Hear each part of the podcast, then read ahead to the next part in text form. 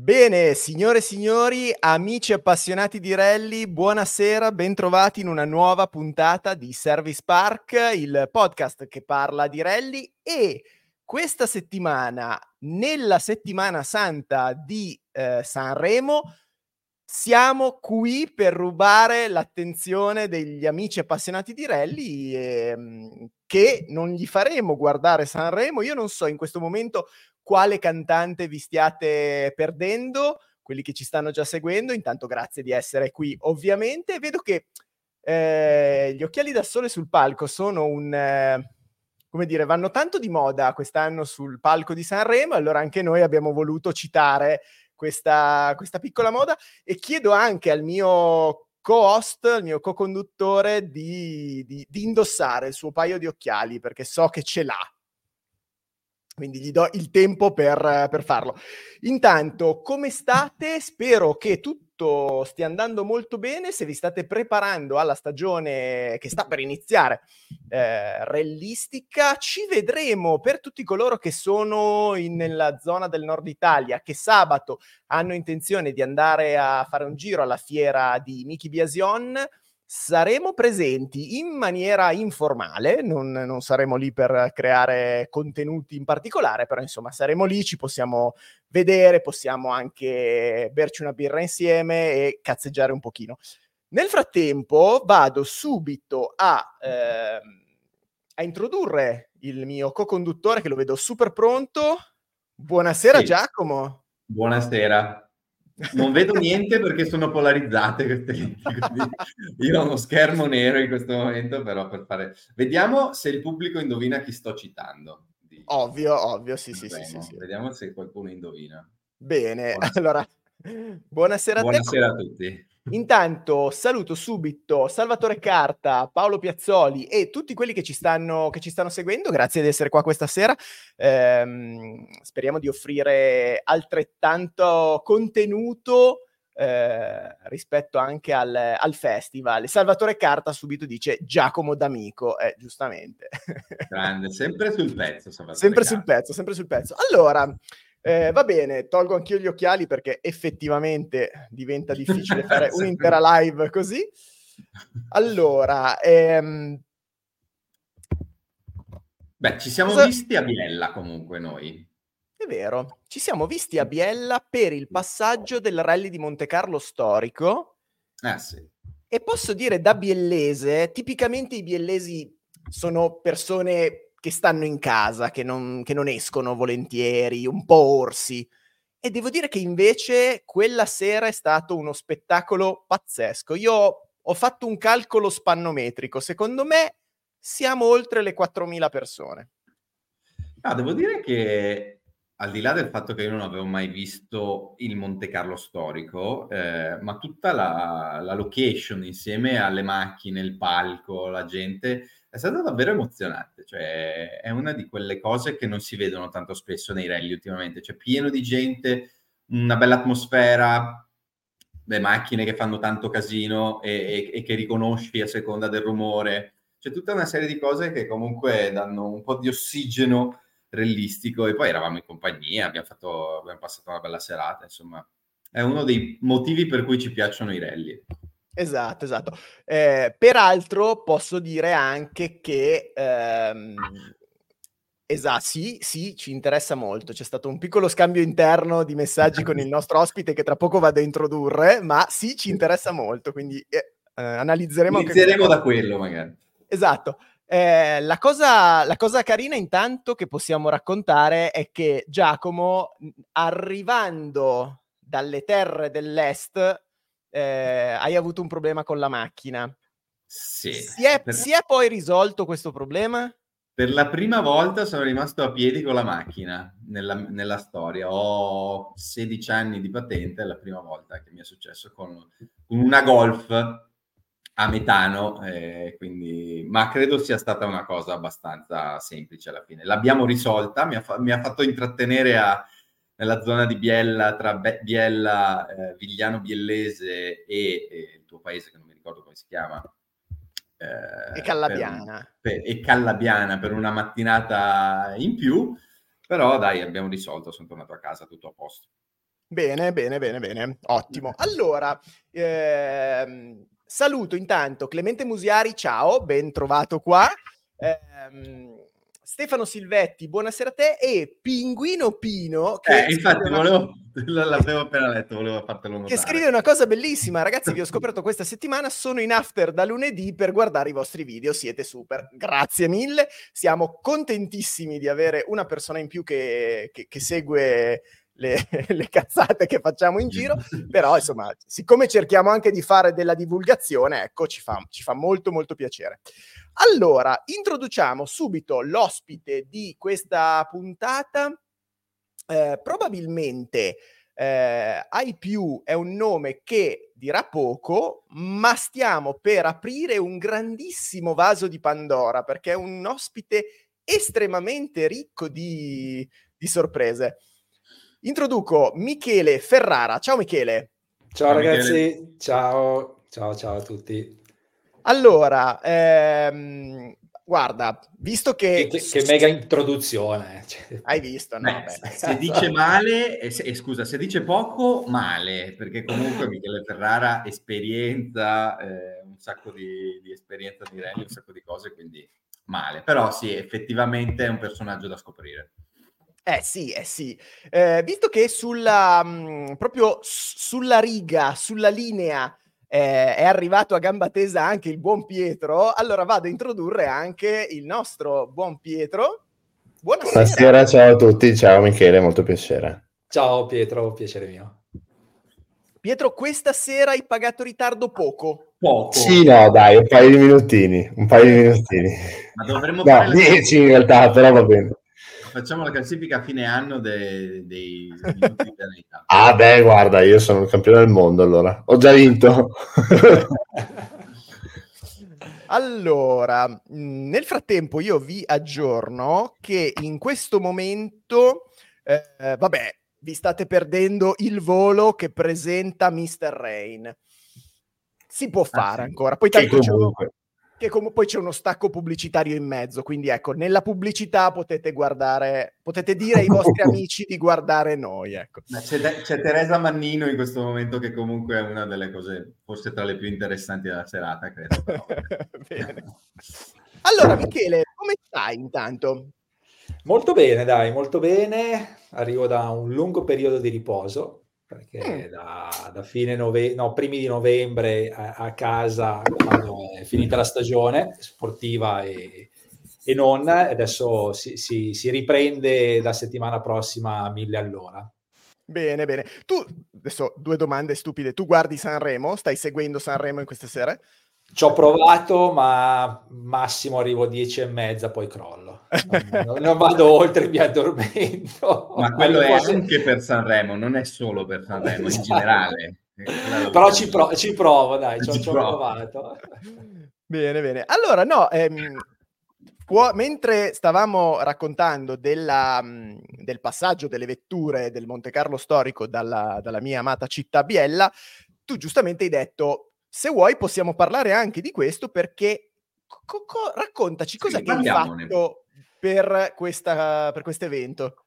Ma, ehm, banalmente eh, ho organizzato un controllo orario, ma è, è dire organizzare un controllo orario molto banale, nel senso che, eh, come sapete, una delle tappe di avvicinamento del rally di Monte Carlo storico, eh, quest'anno partiva appunto da Milano, poi attraversava Biella, eccetera, eccetera. E per conto di AC Milano, che è il reale organizzatore, eh, sono stato chiamato appunto per, è già la terza volta oltretutto, non è, non è la primissima volta, sono stato chiamato a coordinare la, la parte sportiva del, della partenza, del controllo orario, che ripeto, banalmente è, è, solo un controllo orario, ma poi dietro c'è molto altro perché si inizia due giorni prima con l'arrivo delle vetture, ci sono tutte le verifiche, ci sono gli accrediti, poi si parte appunto dal da classico parco chiuso di partenza eh, per poi finire alle 9 di sera dopo aver fatto sfilare 130 macchine in corso Venezia davanti appunto all'Automobile Club di Milano. E ho coordinato tutta la parte logistica sportiva della, della partenza. Beh, carina come cosa, cioè mi, eh, mi incuriosisce molto il, così come è avvenuto per Biella, dove comunque devi ovviamente convincere l'Automobile Club di Monaco a, a, a autorizzarti a fare un controllo a timbro eh, nella tua città, mi incuriosisce molto eh, il rapporto che si instaura con l'Automobile Club di Monaco, che è forse l'Automobile Club più famoso del mondo, no? Ed è un po' quello che, come dicevamo anche nella scorsa puntata, eh, fa un po' il bello e il cattivo tempo, cioè alla fine loro decidono e quello che decidono loro deve andare bene a tutti, quindi mi, mi incuriosisce questa cosa. Sì, no, è, è, assolutamente vero e vivono appunto di questo, di questo loro fascino, nel senso che per assurdo, mh, mm, tu eh, ovviamente mh, mm, vieni organizzato da una società esterna che è delegata da Automobile Club Milano, la quale appunto su delega di eh, Automobile Club Monaco organizza questa cosa. Però ovviamente ci sono degli emissari da parte dell'Automobile Club Monaco proprio per verificare e eh, supervisionare l'evento. Esatto, ma una cosa fighissima che queste persone, al di là de- dell'età che possono avere, arrivano, cioè ancora con la giacca che si usava negli anni 70, poi fatta e venduta nel 2024, ma hanno questo uh, fascino old style che, che, che, che solo, l'Automobile Club, solo all'Automobile Club Monaco si può accettare. Si può. Hanno la divisa, hanno ancora la divisa di, degli anni della Golden Age, diciamo, che presenta. Quindi ti senti ver- dentro la storia, no? È vero, è vero, assolutamente. Però la portano, la portano anche con orgoglio. Cioè, io ho notato anche andando a vedere il Monte Carlo, loro sono molto orgogliosi di, di, di, di appartenere a quel gruppo, no? Assolutamente vero, sì, sì, sì, ma è, è, proprio il suo bello. Poi, come hai detto te, oggi forse è anche un po' anacronistico, nel senso che eh, i tempi cambiano, le mode, ma non solo, proprio le velocità di, di esecuzione cambiano. E un po' secondo me sta soffrendo uh, quell'Automobile Club, perché sì è vero che è la storia sia del rally moderno che viviamo nel VRC che la ripetizione del, del rally storico, però di fianco e a lato ci sono tante altre cose realtà. Sì, esatto, sì, sì. Esatto. sì, stanno cambiando anche gli equilibri proprio nei, nei club e quindi loro vivono, lo dicevamo la, la, volta scorsa con Aldo Malchiodi, che forse vivono proprio su, hanno sulle spalle la, la, loro storia che un po' diventa quasi, inizia a diventare troppa, pesante e forse anche gli rende il lavoro più difficile perché si sentono magari in una posizione che non hanno più e quindi dovrebbero magari cambiare delle, delle dinamiche, i loro protocolli anche banal- che poi si manifestano banalmente con avere ancora la, la divisa de- degli anni 70 e certo, eh, il mondo cambia e anche il realismo sta cambiando esatto, e questo è esatto. parte del, delle cose, sì, sì, ci sta. Beh, ma è come il kilt per, per i suonatori di di cornamuse in Scozia.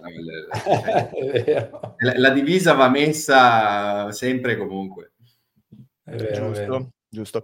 Ehm, allora, io mi prendo solo tre secondi per uh, ricordare un paio di cose perché sennò poi giustamente Pietro mi dice che a fine puntata le dico e non serve a niente. Comunque volevo solo aggiungere che a Michele non faremo ballare il ballo del qua qua stasera al nostro no, che no, comunque no, no. Eh, non, non, è in scaletta non è in scaletta. Abbasseremmo la media. Non daremo neanche Però, mezzo milione di euro. Però allora, sì. Però hai visto che poi lui non ha firmato la liberatoria per sì, eh, sì, mandare sì, in onda quel video, quindi tutto, alla fine la reazione che ha avuto in diretta era poi in realtà c'è, c'è, c'è, del realismo dietro tutta questa operazione, no? Perché c'era, c'era Franco Uzzeni lì presente in prima fila ieri sera, è che è colui che ha portato non John Travolta a Sanremo, ma comunque che gli ha fatto il product placement del, della, dell'operazione. Quindi comunque c'era del rally molto importante ieri sera a Sanremo, anche in questa cosa che ha creato polemiche. Esatto, allora perché, io... Perché Sanremo è Sanremo, no? Eh, ma il nostro Sanremo e il loro Sanremo sono due cose diverse. Teniamo allora, io vi invito a iscrivervi al canale YouTube. Qua sotto il video che state guardando c'è un iscriviti, lo cliccate, cliccate anche sulla campanella di fianco che è importante perché quando YouTube si ricorda vi manda anche la notifica quando escono dei nostri video e tra è l'altro gratis. è gratis, gratis tra l'altro. non vi gratis. costa niente. A voi non costa niente, però per noi è abbastanza importante, quindi sarebbe carino se clic clic. Ehm, tra l'altro vi avvisiamo che usciranno dei video, usciranno delle cose un po' così, un po', un po particolari dell'anno scorso, cioè dei cose, dei contenuti inediti del 2023. Usciranno ancora prima dei, dei contenuti invece del 2024. Poi vi invito a iscrivervi eh, al canale Telegram perché siamo già tantissimi ed è un canale bellissimo. Io tra l'altro voglio ringraziare tutti i ragazzi che quotidianamente eh, animano quel, quel canale perché c'è sempre l'informazione, il video, la cosa, è, è proprio bello, è carino, è divertente e, ehm, e, potete stare sul pezzo sul realismo mondiale. Ehm, ovviamente ci seguite su Instagram, presumo che già lo facciate, se non lo fate fatelo o ah. ditelo a un vostro amico. Facciatelo. Esatto. E infine, come vedete in sovraimpressione, solo per queste 24 ore, cioè da questa sera fino a domani a mezzanotte, eh, è una cosa che vorrei portare avanti in tutte le live, cioè il giorno della live, codice sconto per comprare gli adesivi senza spese di spedizione sul nostro sito. Quindi con questo codice sconto andate sul sito da, da, qui a domani sera e vi portate a casa il nostro kit adesivi senza spese di spedizione, che non è male. Ora, ripartiamo. Caro Michele, io e te ci siamo conosciuti nel 2010, a novembre 2010. Che memoria. Ecco, al super corso federale XAI, all'epoca si chiamava ancora XAI. esatto. Come disse un saggio, dove eravamo rimasti, e cioè cosa è successo dopo quel 2010? Perché poi la cosa che carina è che io e te non ci siamo neanche mai più incrociati in tutti questi anni. Cosa hai fatto in tutti questi anni? Perché ci sono un sacco di cose belle. Da dove partire? Esatto, partiamo, che se non erro, eh, eh, quando, quando mi, hai, mi, hai, contattato qualche giorno fa, è assolutamente vero che ne, ne, in questo intermezzo non ci siamo più visti, mi ha fatto molto piacere eh, quando tu mi hai richiamato. Forse siamo visti l'anno scorso in qualche parco assistenza. Sì, può essere, può essere, esatto. Esatto, e se non erro, correggimi se sbaglio, a quel famoso supercorso federale, io e il buon eh, giovanissimo Matteo Brunello facemmo una cazzata enorme. Facendo, face, facendo, incazzare il buon eh, Liatti. Capottammo la Subaru Beh, siete passati alla storia dei supercorsi, esatto. girata la leggenda per anni e anni di quella Subaru. Esatto, e se non erro ancora in garage eh, di, casa, di, casa, Brunello, se non erro. Se sì, non no, erro eh, anch'io sì, confermo. Eh, esatto, esatto, perché ci, ci, obbligarono a comprarla, o quantomeno. E, no, eh, Mi invitarono quando... caldamente. Eh, esatto esatto. No, co- co- allora mi ricordo quel, quel supercorso, vuoi un po' perché eravamo veramente giovani, scanzonati e senza grilli per la testa, ma mi divertì un mondo. Uh, ricordami per fare qualche, qualche nome c'era Le Bosca, vabbè tu, uh, Aresca, c'era Nucita. Costenaro mi sembra. Costenaro, Alessandro Re se non mi sbaglio. Sì. sì. Eh, prova, prova a memoria. Eravamo pochi. Come? Bergo credo ci fosse. Può anche. essere, può essere, esatto. Eravamo boh, 8-10 coppie, no? E fu tre, due o tre giorni quelli che erano divertentissimi e questa cosa del, del, del cappottamento ci, cioè proprio ci escluse da qualsiasi velleità e possibilità di, di, di anche perché, anche perché arri- era l'ultimo giorno di una settimana dove le macchine si erano rotte tutte, quella era l'ultima macchina disponibile, quindi esatto che oltre che eh, far incazzare gli atti, facevo incazzare anche tutti, tutti voi altri perché non potevate più girare sostanzialmente. Esatto. Ecco, no, eh, eh dopo lì è successo tantissimo, è stato quello per me 2010 o forse anche qualche anno prima, sono stati anni fondamentali perché appunto legando, cioè tornando al nome di Matteo Brunello, prima ancora col papà, eh, sono stati gli anni dove ho veramente eh, eh, assorbito come una spugna qualsiasi possibilità di, di, imparare, ma veramente la qualsiasi. E da lì è stato tutto un, un, crescendo, ma solo per fare dei nomi, Matteo Brunello, Andrea Crugnola, boh, cosa posso dire, Damiano De Tommaso, Robert Kubica, Umberto Scandola, mille Andrea Nucita, eh, veramente, veramente, tanto, no? E con, eh, con grandissima, come posso dire, onore e piacere condividere qualsiasi esperienza con loro.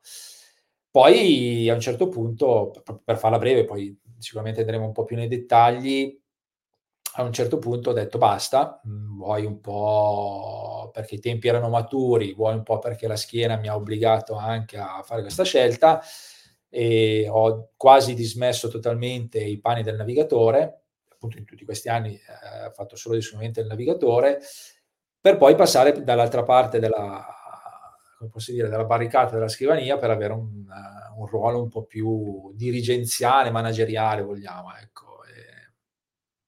Questo... Infatti, infatti, ma eh, tra l'altro io mi ricordo una cosa, vedi che poi di una settimana a, a Roma, Vallelunga, rimangono poi dei flash. Tra questi flash io mi ricordo una tua frase, adesso non la ricordo perfettamente, correggimi, ehm, dove tu mi hai raccontato un pochino, perché in quel momento della mia vita invece ero, come dire, un po' un bivio, no? Da un lato mi sarebbe piaciuto fa- diventare un navigatore di professione, dall'altro avevo appena iniziato a lavorare in un ufficio dove evidentemente mi face- cercavano di farmi dei segnali di fumo per dirmi se vuoi lavorare qua non puoi fare anche il navigatore di mestiere, quindi... e, ehm, e, io ti chiesi appunto qual era, la, qual era, stata un po' la tua storia. E tu mi hai detto eh, una cosa del tipo, eh perché mi sono laureato a Londra, sono tornato qua in Italia e prima di cominciare a fare quello per cui avevo studiato,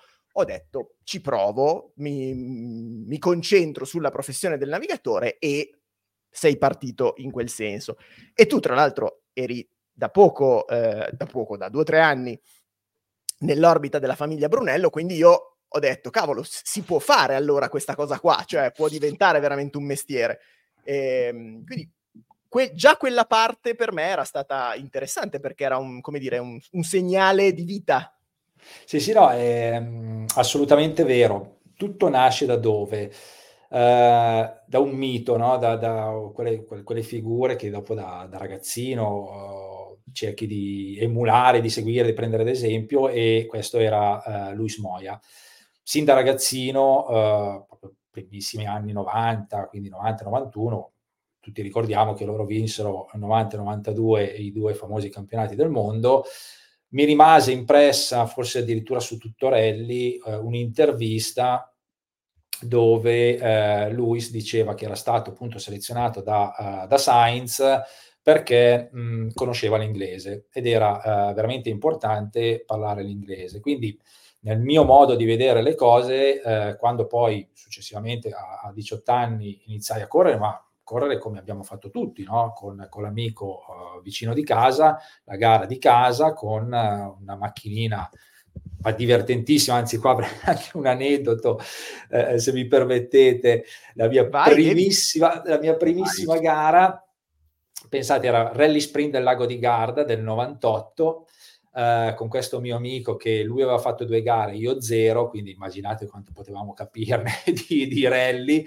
Arriviamo, rally sprint, parliamo di una prova speciale massimo di 3 km, arriviamo a, a, prendere le note, radar in mano, io prima volta che prendo questo, questo libro tra le mie mani, iniziamo sinistra, destra, centro, tutto quello che è, arrivo a un certo punto dico, boh, non si usavano tripmaster, non si usava cioè, niente, si dava tutto a, a, a braccio e ad occhio e gli dissi, va, per me abbiamo finita la prova, no? Non mi ero reso conto né di quanto era chilometraggio era passato, eccetera. Vabbè, riproviamo, facciamo i nostri tre passaggi, arriviamo in gara, il giorno della gara, entriamo a fare questa prova qua, sinistra, destra, 100, taglia, briga, disfa, eh? arriviamo a un certo punto, io finisco le note e noi eravamo ancora in prova speciale cazzo, mi rendo conto di, di, non aver preso tutta la prova speciale.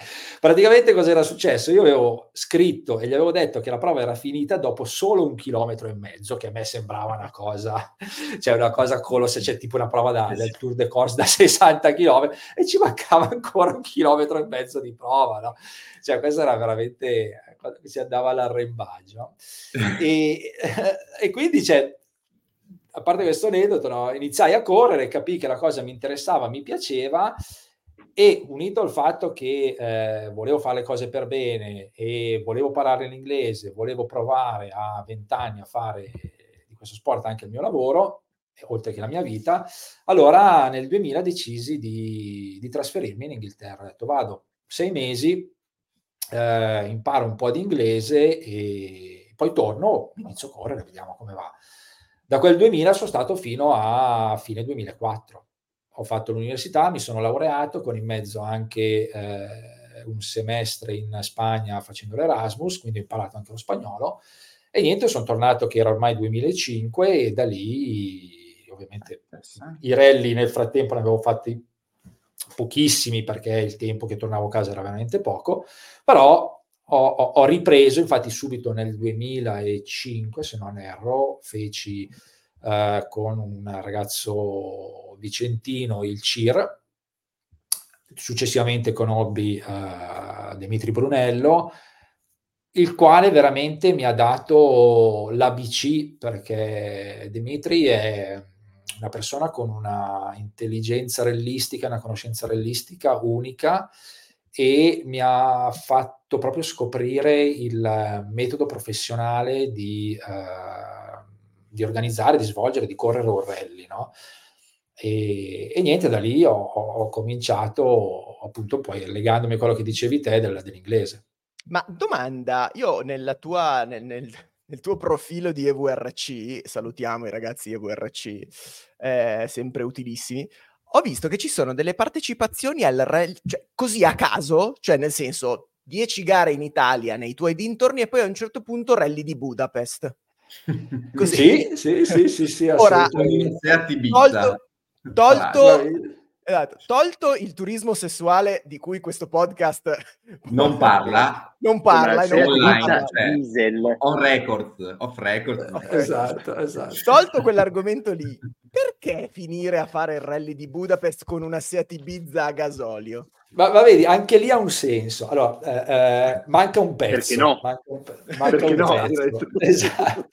Manca un pezzo. Il rally di Budapest in realtà nasce nel 2000. Nel senso, mm. la trasferta italiana dove io partecipai nasce nel 2000, che credo che su EVRC eh, pre 2003-2004 manchino, manchino un po' di pezzi, no?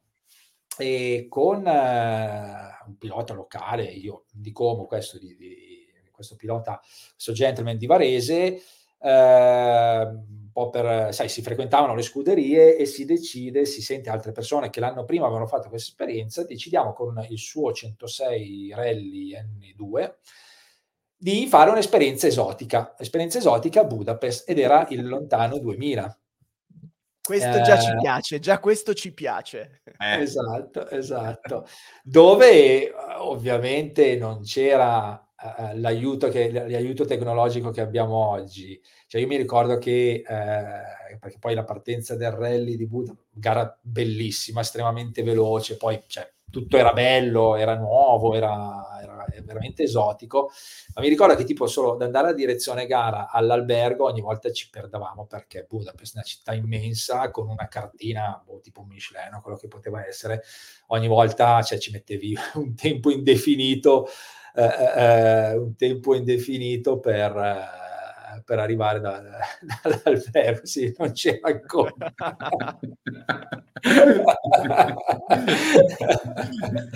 e, però si, si, rimediava ugualmente molto bene. ecco, ecco, ecco, ecco. Per quelli che ci stanno ascoltando in podcast, abbiamo appena accennato al fatto che all'epoca non c'erano le tecnologie di oggi per poter recuperare esatto. della compagnia le auto a noleggio. Le auto a noleggio. Le, le, Ford. le, le Ford. e, e, e, da lì lo feci, se non erro, tre volte con questo, con questo gentleman. E tra l'altro poi un anno ci andai, e non per motivi di, di chat, ci andai anche in vacanza, va legato al rally. E poi tornato, mi ero appunto nel 2005, avevo fatto questa Ibiza Diesel con Enrico Cavriani che conosce, cioè, cioè, sapendo il fatto che l'avevo già fatto due o tre volte, quindi conoscevo un po' la situazione e c'eravamo, non mi ricordo neanche come siamo venuti in contatto. E, e niente, l'ho, fatto alla fine, l'ho fatto quattro volte, credo, Rally di Budapest, perché oltretutto faceva parte della Mitropa Cup, che all'epoca era, primi anni 2000, era un campionato rinomato, cioè, c'era tanta gente, anche italiani, soprattutto del prestigioso combattuto, sì, è vero. Esatto, esatto. E lo feci anche nel 2001 con un, con un feci le gare estere, non le gare italiane, perché anche lì eh, nel, lo feci nel 2001. Uh, perché le gare estere non quelle italiane? Perché all'estero avevi un sacco di agevolazioni, tipo l'iscrizione gratuita, ti offrivano dei buoni benzina, uh, l'alloggio gratuito per una settimana per tutto il team e, e l'equipaggio. Quindi cioè, da Udine conveniva andare, che ne so, in Austria piuttosto che in Ungheria o in Germania, mentre le gare italiane te le dovevi, te le, te le pagavi completamente. Anche noi in Italia per gli equipaggi esteri facciamo così, uguale, paro paro. Ma credo che una volta si faceva anche, anche inItalia, i tempi ah, d'oro ecco. era una cosa reciproca, sì, sì, sì. Poi, poi, noi abbiamo accorciato le braccia. Ehm, senti, e... Ah, ma credo si facesse per la mitropa per gli esteri, cioè fosse una cosa della mitropa per gli esteri. Esatto, cioè, quindi chi esatto. veniva in Italia arriva a questa cosa qui. Okay, esatto, sì. esatto. Ho un ricordo di questa cosa. Ma infatti Pietro, tuo padre ha fatto Mio anche padre. gare di Mitropa nelle sì, sue scorre... Eh, ecco, infatti, perché io ho pensato che da Pordenone Mio padre, potesse... sì, qualcosina sì. C'era, beh, un grandissimo sostenitore che ancora oggi credo faccia la Mitropa, o se non è oggi, fino a pochi anni fa ha fatto la, la Mitropa, che era Lino Acco con la sua mitica eh, Clio Maxi di, di un certo livello che la Mitropa sem- eh, che si divertiva sempre a fare la Mitropa. Certo. La mia certo. associazione è, è, lui principalmente, però sì, credo, credo, che molto probabilmente anche mio padre aveva fatto qualcosa negli anni, adesso onestamente non me lo ricordo. Io nella Mitropa, sì. per me Mitropa Cup è Herman C'è Gassner. ancora, secondo me. Cioè, è, è, è, vabbè, l'altro, l'altro eh, cosa, l'altra icona era Herman Gassner che arrivava infatti tutti gli anni con la Mitsu alla esatto. Che, esatto, che era, esatto e anche Bassano, che anche Bassano è stato per anni. E anche Bassano. Che bello, che bello. Sì, Che allora, e invece poi a un certo punto, ed è lì forse che, come dire, il grande pubblico, tra virgolette, ha scoperto Michele Ferrara, perché a un certo punto ti, sei stato accoppiato o comunque ti sei trovato in abitacolo con Andrea Crugnola, che all'epoca era un giovanissimo di bellissime speranze, perché era diciamo, il nome su cui scommettere da mandare all'estero. E infatti tu l'hai accompagnato all'estero. Sì, sì, sì, assolutamente vero. E per, per collegarmi appunto con, con Matteo, eh, abbiamo corso nel 2010, poi facciamo la prima gara del Re del Portogallo eh, VRC, che all'epoca era il VRC Academy.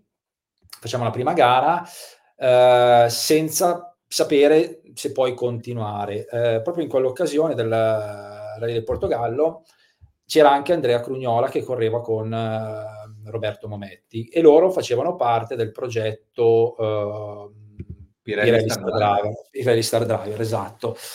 Un eh, progetto bellissimo che prima fe- gli anni prima lo fecero con le Mitsubishi, poi quell'anno il Junior si trasformò con, con le Fiestine R2 e ehm, appunto eh, ci, ci, siamo conosciuti in quel eh, rally del Portogallo.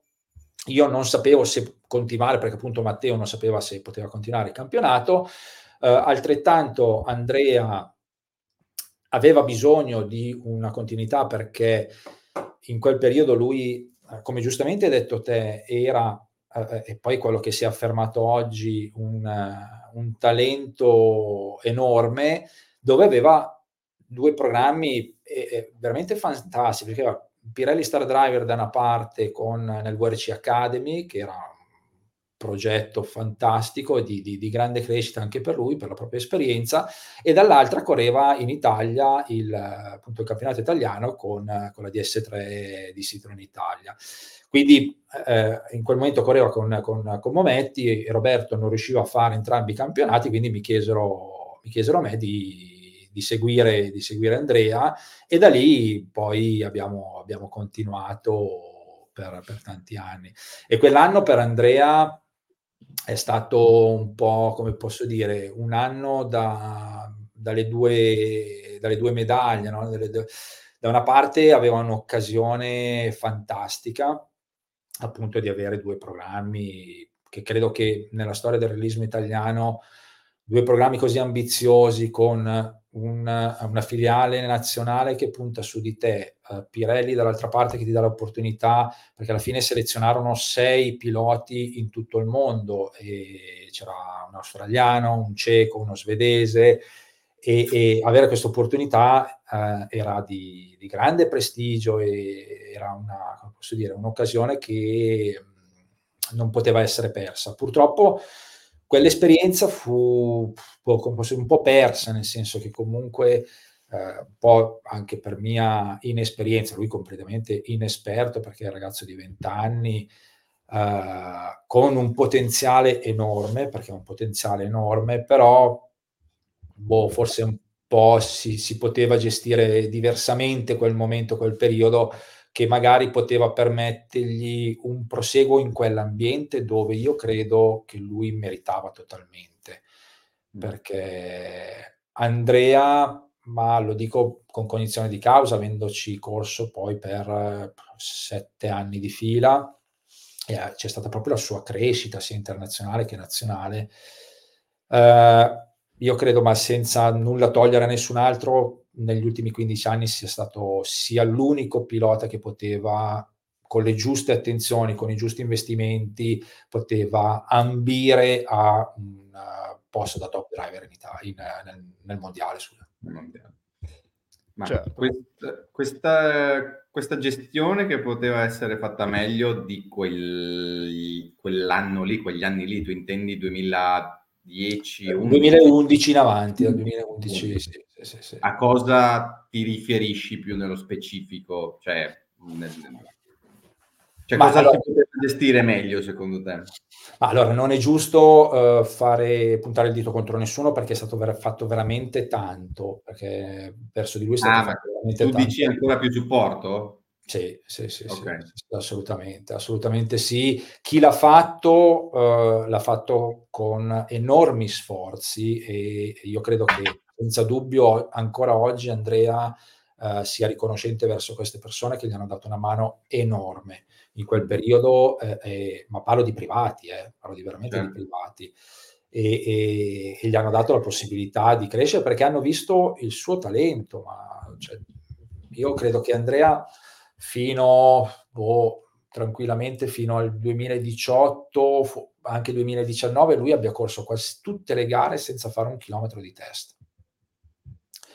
Quindi lui eh, ha una dote innata, saliva sulla macchina e qualsiasi condizione della macchina fosse, lui era abituato a correre e andare forte con quella. Quindi capisci, le, le, risorse erano quelle che erano e, e se forse si, si fosse puntato più su di lui, sia a livello magari anche politico, magari anche più economico, non so, in diversi con gente più esperta, perché io sì, facevo il navigatore, potevo dargli dei consigli, ma poi il mio fine, cioè io arrivavo lì, magari ci voleva una, una struttura che oggi ha, che lo potesse anche consigliare mm-hmm. di più, perché ma, lo, lo, ripeterò un milione di volte, secondo me è, è l'unico che eh, poteva ambire a una, una, carriera internazionale. Beh, è vero che quell'anno, cioè, eh, diciamo, emergere in quegli anni lì erano gli anni più difficili perché non era ancora partito a Team Italia, che è comunque qualcosa che rispetto al niente che c'era all'epoca di federale eh, è già stato qualcosa. Eh, cioè, capisco e mi ricordo anche un po' che proprio quel periodo lì per un giovane, e Crugnola ne è l'esempio, secondo me, di quella generazione, è stato le, il momento più difficile per emergere perché anche se eri Andrea Crugnola faticavi tantissimo e infatti comunque come giustamente dicevi tu eh, essere campione italiano rally con tutto il rispetto per Andrea è sicuramente una, un tra virgolette ripiego rispetto a quello che poteva fare in ambito internazionale sportivo generale quindi internazionale nel mondiale questo sono d'accordo. Però sì è stato forse il periodo peggiore per avere vent'anni nel realismo italiano credo. Ma tra l'altro eh, la cosa... Vai Pietro? No, la domanda che però... Cioè, la cosa che mi ha colpito è un po' il poteva, cioè nel senso passato poteva, cioè sarebbe potuto arrivare, ma dici che oggi potrebbe comunque avere delle cose o uh, no, delle possibilità, no. diciamo, oppure... No, sai, allora, uh, l'europeo mh, mm, non lo considero come un campionato di, di professionisti. Nel senso, non voglio, Beh, attenzione, no, non voglio, non voglio qui... Il forse è stato, cioè, è stato l'eccezione che conferma la regola, forse?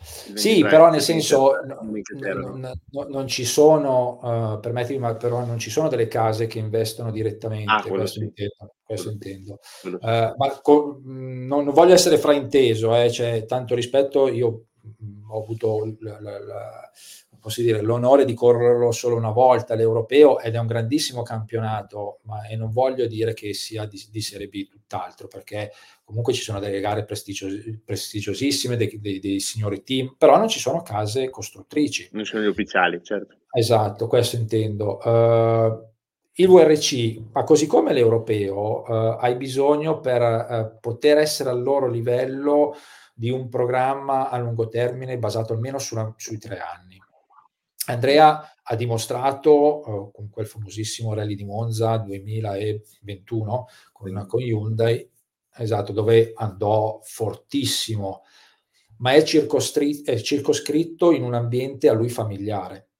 Cosa intendo? Che se lo mettiamo il rally di Svezia al rally di Finlandia, non può, allo stato attuale, io intendo, attenzione, allo stato attuale non può esprimere le stesse capacità che esprime a Monza sulle prove del Bergamasco e del Bresciano.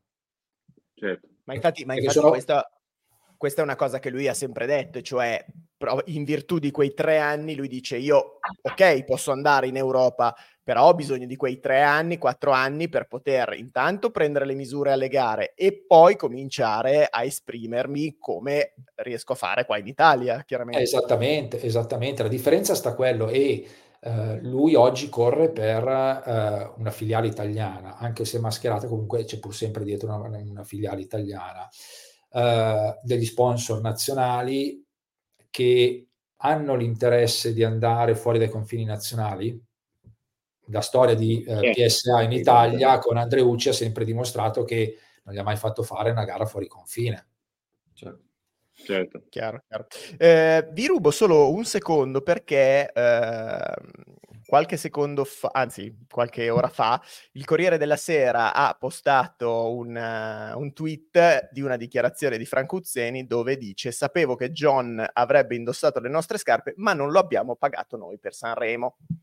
Chiudo questa parentesi perché mi sembrava una cosa, eh, una cosa di attualità interessante, eh, perché giustamente lui la, la, li ha pagati già abbastanza per la pubblicità di qualche mese fa e adesso a Sanremo se li sono pagati giustamente. Gli avrà li siamo pagati noi e gli avrà dato qualcosa esatto. Esatto, no, comunque tornando a bomba invece su questo, su questo tema, la cosa che mi incuriosisce di questi tuoi racconti è che tu, giustamente da buon navigatore, parli dei piloti, però caspita, cioè per te erano le prime esperienze a livello internazionale, prendi e vai a fare il rally del Portogallo, il rally di Finlandia con Andrea Crugnola, eh, cioè gare pesanti per un navigatore che si affaccia. Quel, quella è, un, è, un'emozione, immagino, oltre che, vabbè, una responsabilità dal punto di vista del tuo ruolo.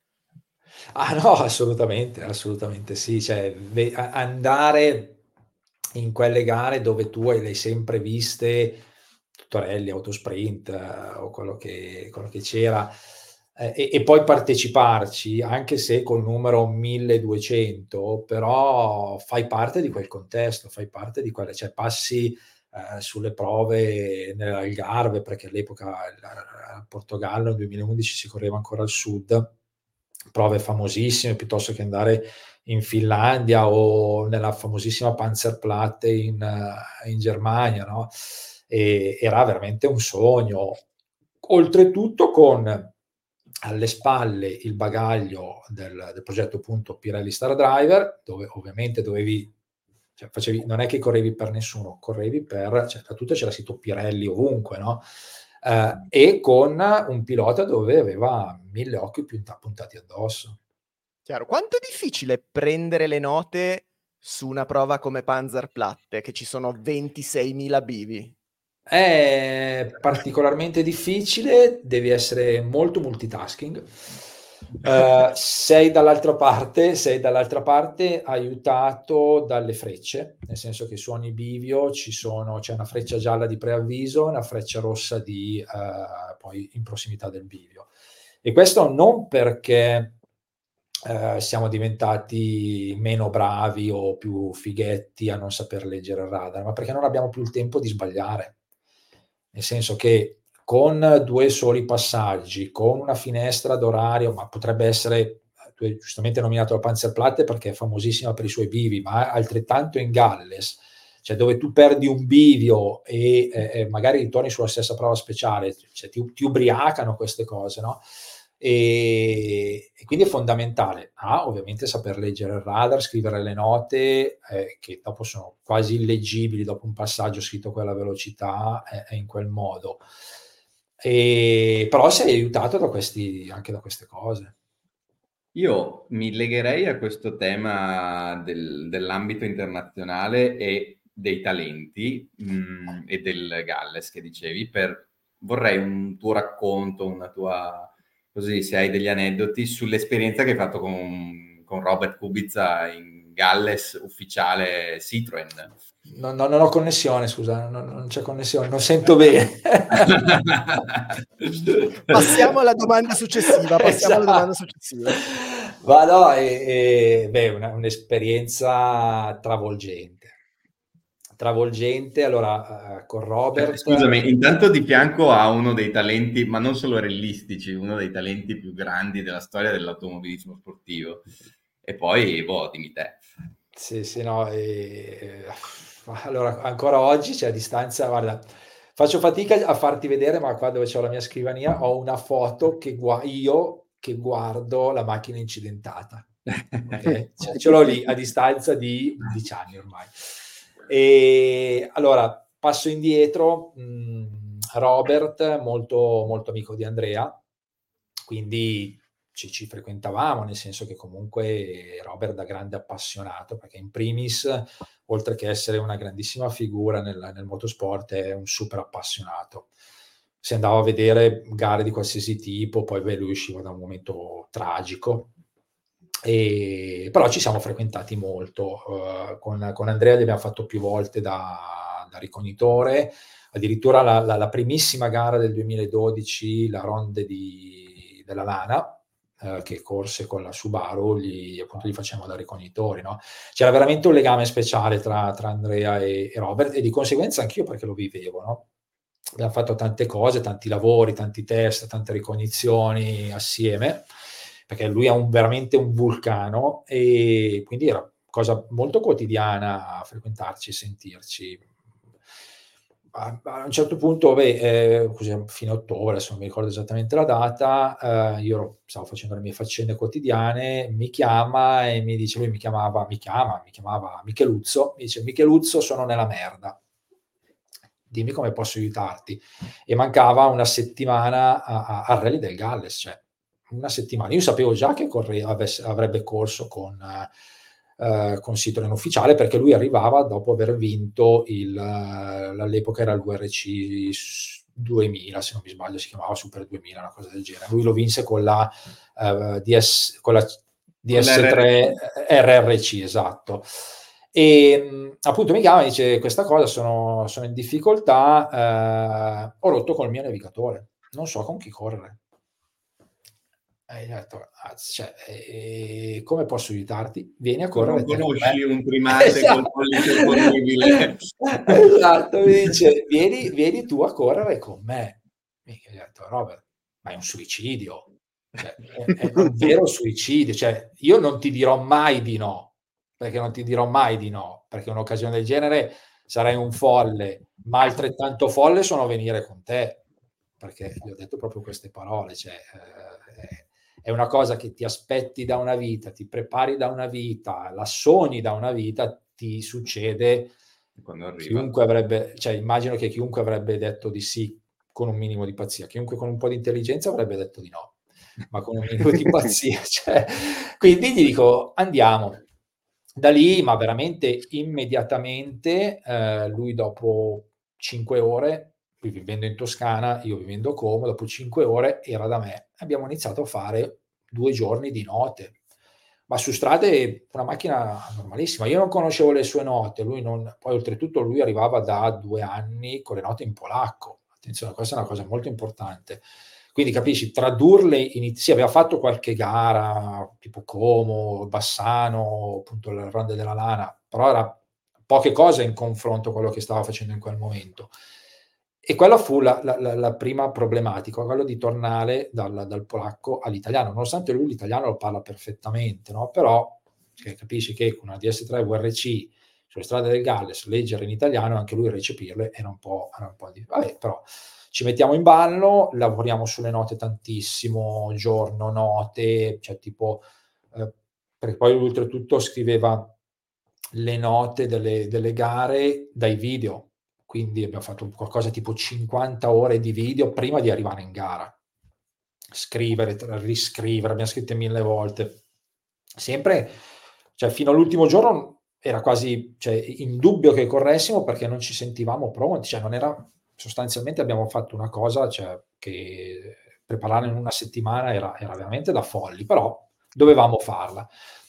E niente, poi ci buttiamo, andiamo a fare i test, una giornata di test uh, sulla macchina, cioè una guida pazzesca. Cioè, vedere guidare lui a 180 all'ora in mezzo a queste stradine con 20 cm di fango, la macchina che galleggia e lui con, magari con un braccio fuori, cioè, però uno che è abituato a guidarne a 350 ecco aspetta aspetta aspetta di tutto questo fantastico e meraviglioso racconto io voglio fermare un attimo il tempo su, sul, sui primi giri di test su quella macchina. Cioè, io voglio capire le tue sensazioni perché, cioè, com- io sarei svenuto, nel senso, le note non te le do, prima mi devi far fare 4-5 giri di adattamento, no, perché no. prima di parlare devi in quei casi non c'è mai la possibilità, non c'è mai la possibilità, non puoi mai chiedere un ah, no. momento di adattamento, no, no, devi essere,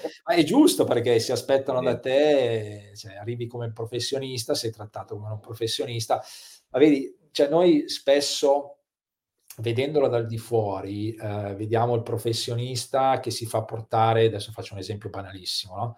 che si fa portare sotto casco e dice cazzo ma questo è, è un, fi, un, fighetto che si, si, deve far portare sotto casco in parco assistenza ma non è il fatto di farsi portare il casco piuttosto che la tuta o sotto casco in gara è tutto quello che ci sta attorno nel senso che tu sei lì solo per fare una mansione e come è, giustamente ma me la sono domandato anch'io mille volte hai tempo di adattarti? no poi considera che qua hai uh, un talento puro, una, cioè una figura che ti tra... se, se, non hai un carattere forte, e io in quella gara sono arrivato sfinito da un punto di vista proprio fisico, mentale, perché uh, di notte durante le ricognizioni dormivamo due o tre notti perché guardavamo video, poi le ricognizioni in galle sono, sono particolarmente difficili, no?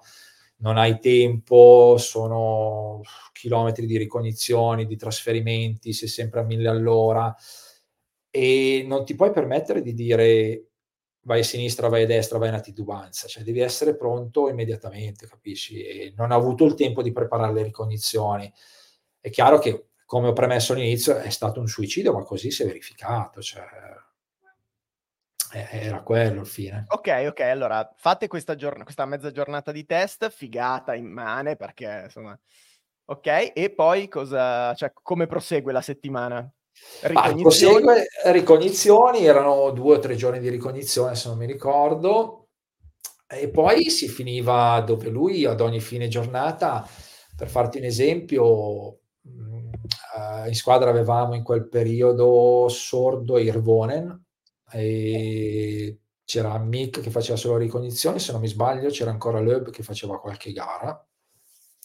Ma per dirti, Irvonen e, e Sordo a fine giornata dovevano svolgere, come funziona tutti, funziona quotidianamente, svolgere la, l'attività media, quindi con i giornalisti. Loro magari avevano appuntamenti per, non so, 20 minuti, mezz'ora, tre quarti d'ora Irvonen, magari Kubica tre ore.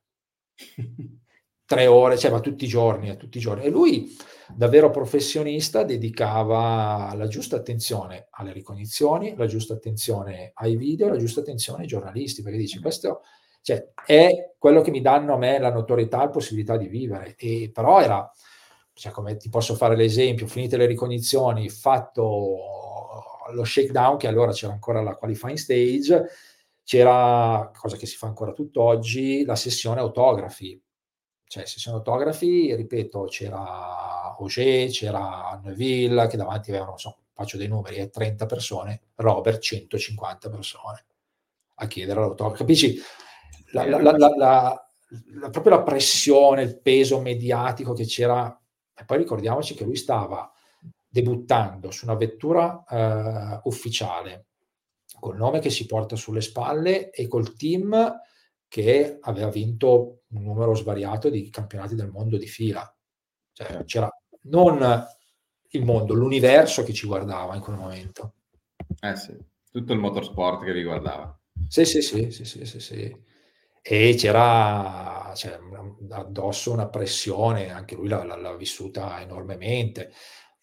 Però io ho cercato di, di assorbire tutto, di, di, di, portare a casa veramente ogni singola cosa. Cioè, si poteva... È tornato il Michele Ferrara dell'inizio che assorbiva come una spugna qualsiasi bravo. cosa. Eh, bravo, bravo, bravo. No, io, io, ricordo che co- adesso non sono andato, sono sincero, nei vari compiti a casa che ho fatto oggi non ho guardato l'andamento di quella gara. Ehm... È finita male.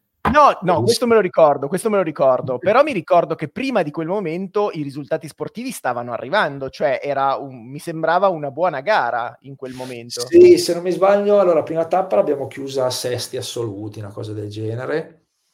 La seconda non l'abbiamo finita perché siamo cappottati sulla boh, quarta o quinta prova, adesso non mi ricordo memoria, ma una cosa banalissima, cioè siamo usciti, c'era un posso dire, c'era un dossier, cioè uno scollino andava giù, e, ma veramente siamo usciti tipo 30 all'ora, eh, abbiamo messo la macchina sul tetto, no, non siamo potuti rientrare proprio perché era impossibile. Tra l'altro abbiamo, cioè, era un posto infame, non c'era nessuno, abbiamo speso tipo 8 ore prima che ci venissero a recuperare, fradici, freddo cane. Mm. E, però sì, fino a quel momento eravamo o sesti o settimi, considera che davanti c'erano Novilla in quel momento era con Ford, poi c'era Auger e noi eravamo diciamo gli ultimi dei, dei top driver, ecco, cioè, davanti a noi forse di poco c'era Sordo. Sì, sì, sì, sì. E no, perché dici poi alla fine è stato un suicidio? Nel senso, ehm, comunque ti sei portato a casa un'esperienza estremamente formativa, al di là del fatto che poi si è conclusa, tra virgolette, sportivamente non bene, però comunque è stata un'esperienza che poi magari hai capitalizzato nel, nel futuro. Ma assolutamente sì, sai, lavorare con una squadra ufficiale è un'esperienza che, che può, come posso dire, che può scoprire, può descrivere solo chi ha avuto il privilegio di farlo. E lì, ripeto, parlavamo è come oggi lavorare in Toyota, cioè la squadra pluricampione del mondo e, ed è stata veramente tutto perfetto. Per dirti un, esempio, proprio tornando prima al fatto che tu devi fare il tuo, niente di più. Io non ho, dell'epoca non ho una tuta, ma non perché non me le, non me ne volevano, non me ne potevano lasciare, ma semplicemente perché c'era il servizio che a fine gara lasciavi il tuo pacchetto di tutto il tuo abbigliamento, tu arrivavi con un trolley, tornavi a casa con un trolley, casco, tuta, sotto casco, scarpe, se ne occupava tutta la squadra. Non ho neanche quello perché mi sarebbe piaciuto avere un ricordo di quel genere. E ah, un suicidio, nel senso, mi permetto di dirlo, perché poi come è finita è stata veramente, cioè, ha, ha, chiuso cioè, una, due settimane di, di, di, di, trage- tragedia, nel senso che abbiamo fatto veramente di tutto, di tutto per arrivare a, quella, a preparare quella gara. Chiaro, chiaro, chiaro. E, ehm, e poi invece, dopo quel, quel momento, intanto salutiamo Manuel Villa, abbiamo avuto il piacere... Grande di... Baffo! Abbiamo avuto il piacere di conoscere di persona Manuel Villa sempre in occasione del rally di Monte Carlo storico a Biella e, ehm, e quindi ci fa molto molto piacere che ci, che ci stia seguendo. Sì, no, con, con, Manuel mi lega una grandissima amicizia e credo che sia una delle tante ma poche persone che hanno veramente una passione, lui come suo zio Gabriele, ho avuto la fortuna di correre prima con Manuel e adesso ancora ogni tanto con, con Gabriele, hanno una passione smisurata di rally. Cioè, Manuel, proprio la sua vita è uh, vivere di rally. Che bello, che bello. Ci Ma tra l'altro, di ecco... due parole anche con lui. Eh, credo proprio di Spoiler. sì. Credo proprio di sì. Spoiler. Tra l'altro, tra le varie esperienze esotiche, non c'è solo quella di andare a fare gare lontane, perché tra l'altro, diciamolo, tra le varie gare lontane c'è anche un safari. Per sì, dire. sì, sì, esatto. Cioè, anche lì c'è storia, storia incredibile perché appunto prendere, andare in Kenya a fare il safari, gara iconica, cioè mi immagino un'esperienza, tra l'altro era VRC in quell'anno. No, no, no, era campionato ah, no, okay, okay eh, continentale, era il nostro campionato europeo, campionato africano. Ok, ok. Con una Mitsubishi Lancer, una cosa del genere? Con una Lancer Evo 10, sì. Eh, tutto partì mh, l'anno prima, che io sono sempre per fare queste, queste esperienze esotiche, mi è, mi è sempre piaciuto no? fare, provare qualcosa di nuovo, cercare, ma per fare esperienza sostanzialmente, come con Manuel appunto diceva, parla di quel famoso Valais, corremmo con, con una 500, poi ci rimanemmo bloccati in mezzo alla neve, cioè veramente da tregenda, no? E invece in Africa, in Kenya, mi, mi chiama, mi scrive, tra l'altro penso che sia un tuo concittadino, se non erro di Biella, Piero Canobbio, Uh, che è da 30, 30, cioè, può essere anche 40 anni che vive in Kenya, ex rellista, andava è, forte. È per, questo, è per, questo, che forse non l'ho incrociato a Biella, perché può è 40 anni che è via. può essere, può essere. Lui andava forte nel trofeo 112, vabbè, mi, mi scrive, o forse no, vedo un annuncio, non mi ricordo, no, forse tramite il buon Carlo, oh, mi sfugge il cognome, sempre piemontese, che ahimè ci ha lasciato qualche anno fa. Carlo ci. Mette, ci... Bravissimo Carlo Canova, eh, anzi lo, lo ricordiamo e ci mette in contatto l'anno prima per fare una gara nazionale. Io dico, Madonna, cioè in Africa non ci sono mai stato la possibilità di andare a vedere il Kenya da, dal dentro eh, e di correrci. Perché non andare? Quindi facciamo questa gara nazionale, andò abbastanza bene. Poi l'anno dopo uh, ripetemmo il, il, safari. Lì veramente c'è allo stato brado. Eh. Considera che un, un, commissario faceva il controllo orario, faceva lo start della prova, faceva il cronometrista, chiudeva la strada, cioè cose di questo genere. Eh, durante le prove, cose che si vedeva, io le avevo viste solo nei, nei video, eh, durante le, non le prove ricognizione, durante la gara, strada aperta, trovavi pullman, motorini, cioè cose di questo genere. Poi... Il matato. Esatto, esatto. o gli elefanti o cose di questo genere, veramente una, un'esperienza anche lì. Una, ecco, questa, è una cosa, questa è una cosa che eh, aggiunge invidia all'invidia per me, perché oltre ad aver fatto il safari, hai fatto il safari, tra virgolette, vero, cioè quello appunto a strada aperta, quello dei, delle prove speciali eterne, dove facevi veramente 200 km di, di, di prova speciale, eh, mentre adesso hanno standardizzato molto questa cosa all'interno appunto di un parco dove le strade sono chiuse, nel senso che non sono proprio aperte al pubblico. E questo è molto più epico, ecco.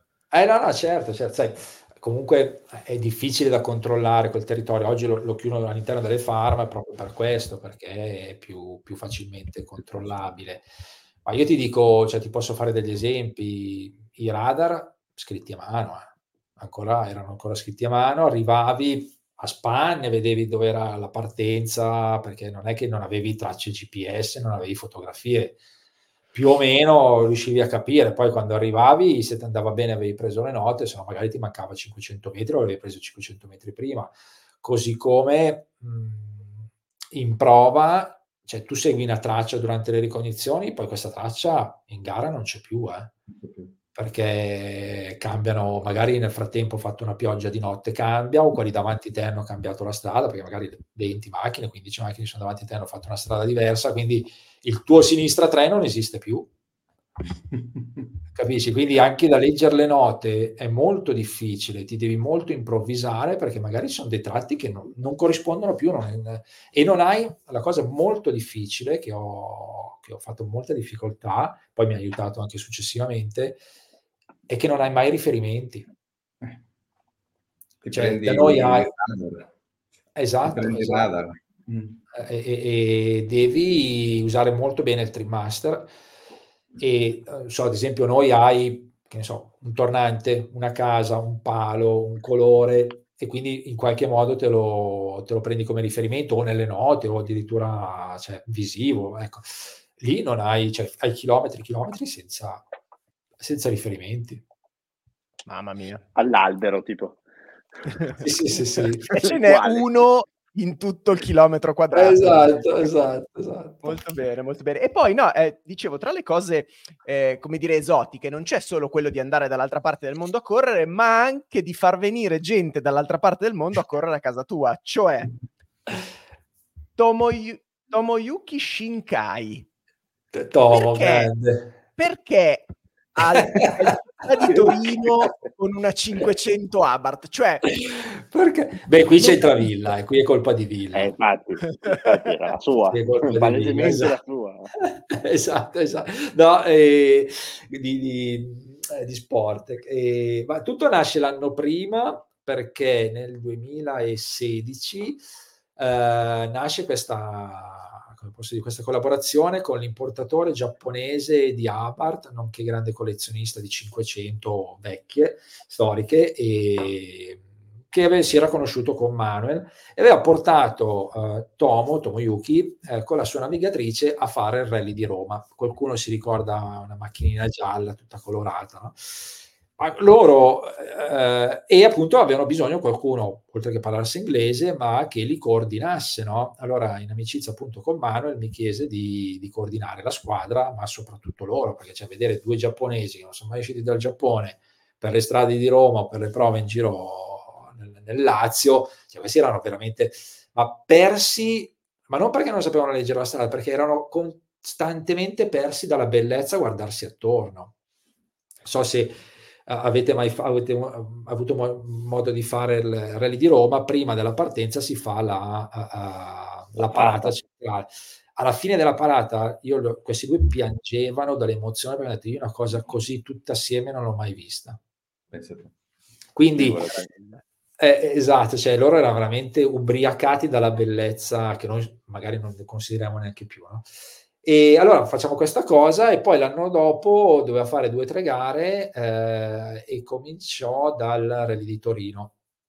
E allora la previsione era che le facessi io quelle gare lì. Poi, ahimè, quel Rally di Torino, tutti conosciamo l'epilogo perché ci fu una bruttissima tragedia dove morirono il papà col bambino, se mi sbaglio, i due bambini. Cioè, ci fu un incidente abbastanza sì, brutto, sì, quindi sì, si, si interruppe.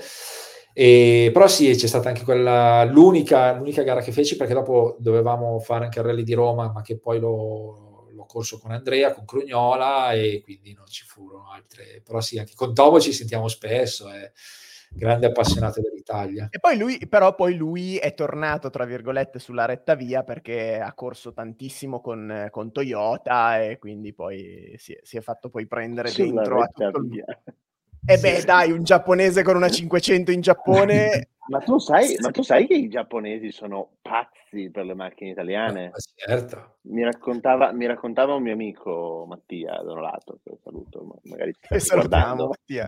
Eh, no, beh, Mattia numero uno, anche, anche lui dovremmo farci raccontare, anche da lui dovremmo farci raccontare un po' di monate, però va bene. E, ehm, lui ha, ha, dei canali con, con le macchine italiane storiche, i giapponesi vanno pazzi per le macchine italiane sono pazzi. Noi, noi per le, le JDM c'è un, una cultura, loro sono pazzi per queste macchine. Sì, sì, è vero. Perché, 500, Delta, cose, sono di, di quei, Ferrari, ci sono di quei siti di macchine italiane in Giappone che sono, da, sono un programma. Molto bello. allora, ehm, e a un certo punto, qua, quando, perché poi diciamo che, come dire, la, la parte meno sportiva della tua carriera, la parte meno sportiva della tua carriera, possiamo dire che inizia, tra virgolette, adesso, cioè adesso nel senso negli anni in cui stiamo raccontando, quando ha, è cominciato questo tuo contatto con il mondo M Sport e... E, tutto comincia nel 2011, quando appunto con, prima con Matteo, poi con Andrea facciamo eh, l'Academy. Io cerco sempre di instaurare un buon rapporto con tutti e di, di continuarlo il rapporto, no? E facciamo appunto nel 2011, abbiamo cercato di tutti i modi per farlo ripetere anche nel 2012, ma non ci, non ci riuscimmo. E però, ripeto, cioè, ci siamo tenuti sempre in buoni rapporti con tutto l'entourage del, di M Sport e negli anni, ciao ciao, qualche battuta, eccetera. Poi io, boh, mi è venuta questa genialata, 2015, credo 2016, adesso non ricordo neanche come, di eh, mandare una mail a Phil Short, mitico Phil Short, che è un genio pazzesco del, del realismo, e dicendogli se mai dovessi aver bisogno anche di portare il tè in assistenza, io sono disponibile. Vabbè, sì, sì, vabbè, però sai quelle cose che di, le faremo sapere, no?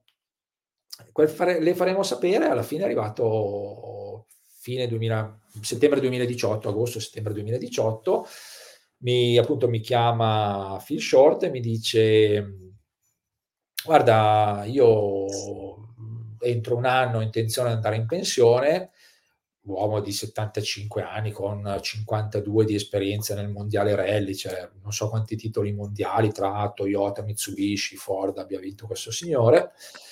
E io ho intenzione di, di andare in, in, pensione a fine 2019. Se ti va, eh, propongo te come mio eventuale sostituto e facciamo con una, una gara test, eh, ma non gara test in macchina, fuori dalla macchina a quel punto, eh, Rally di Turchia 2018. Ah, io gli dico, ma sei sicuro che stai chiamando me? Cioè, eh, stai parlando con la persona corretta.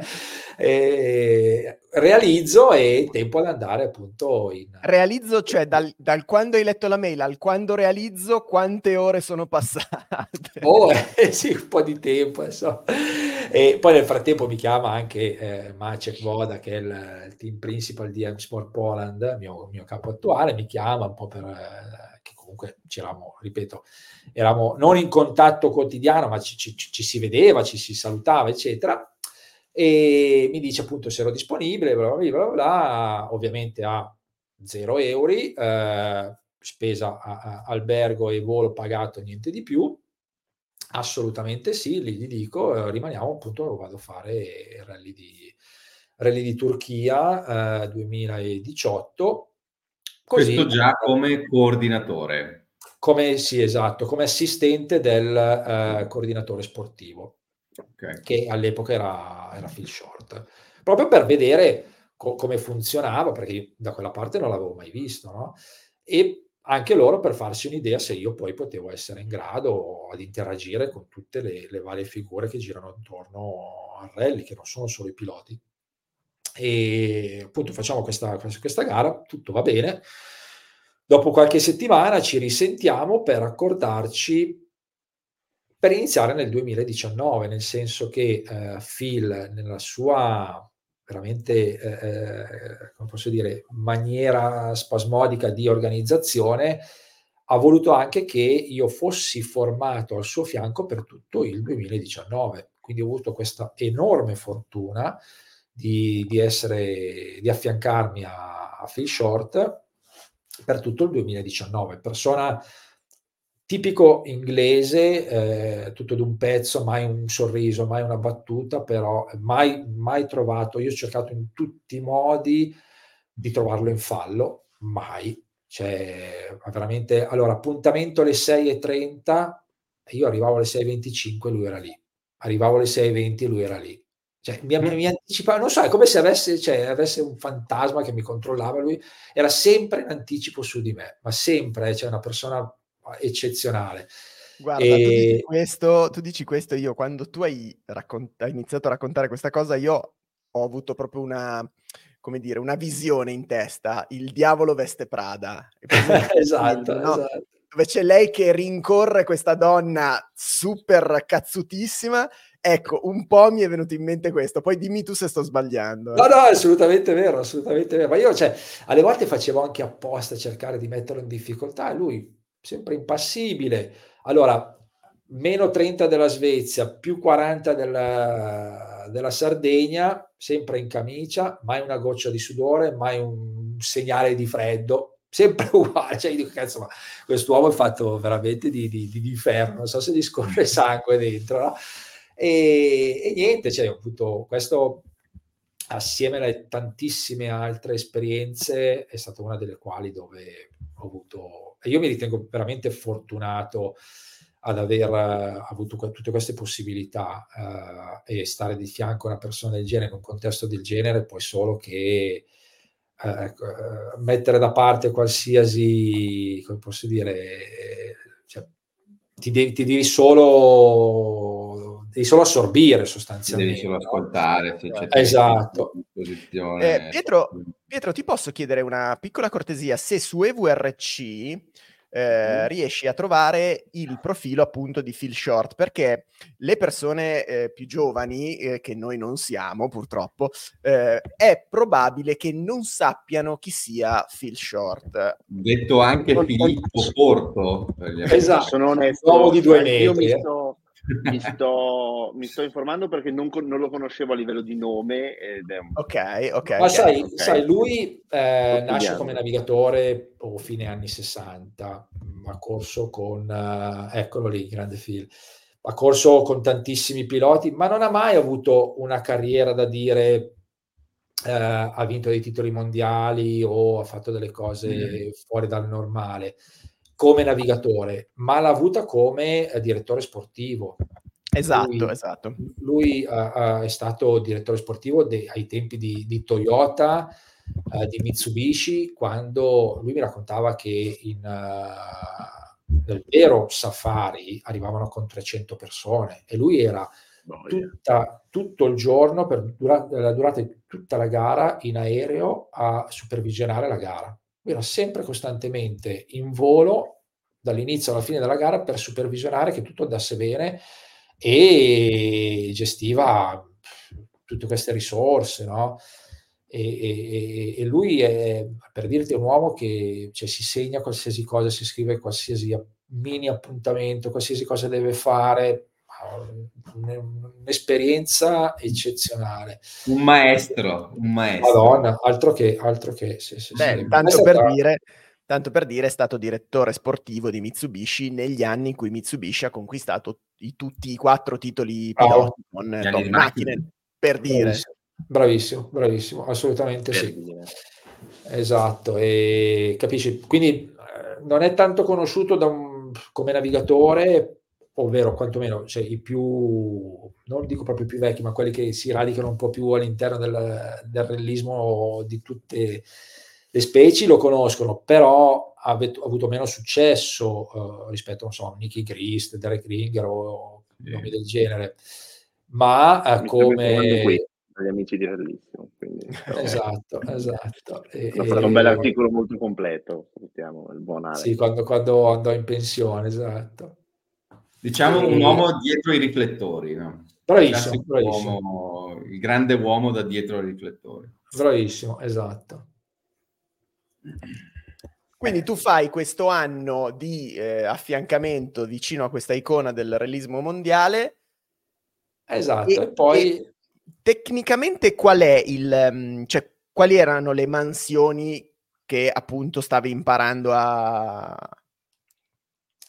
Ma il, ruolo sostanzialmente è un ruolo molto delicato e altrettanto anomalo, nel senso che eh, la traduzione letteraria è il supervisore sportivo, perché eh, come qualsiasi squadra che, di quel genere che si rispetti, eh, ci sono diversi ruoli, c'è il coordinatore logistico che non è il direttore sportivo e viceversa, poi ci sono i tecnici, eccetera, eccetera.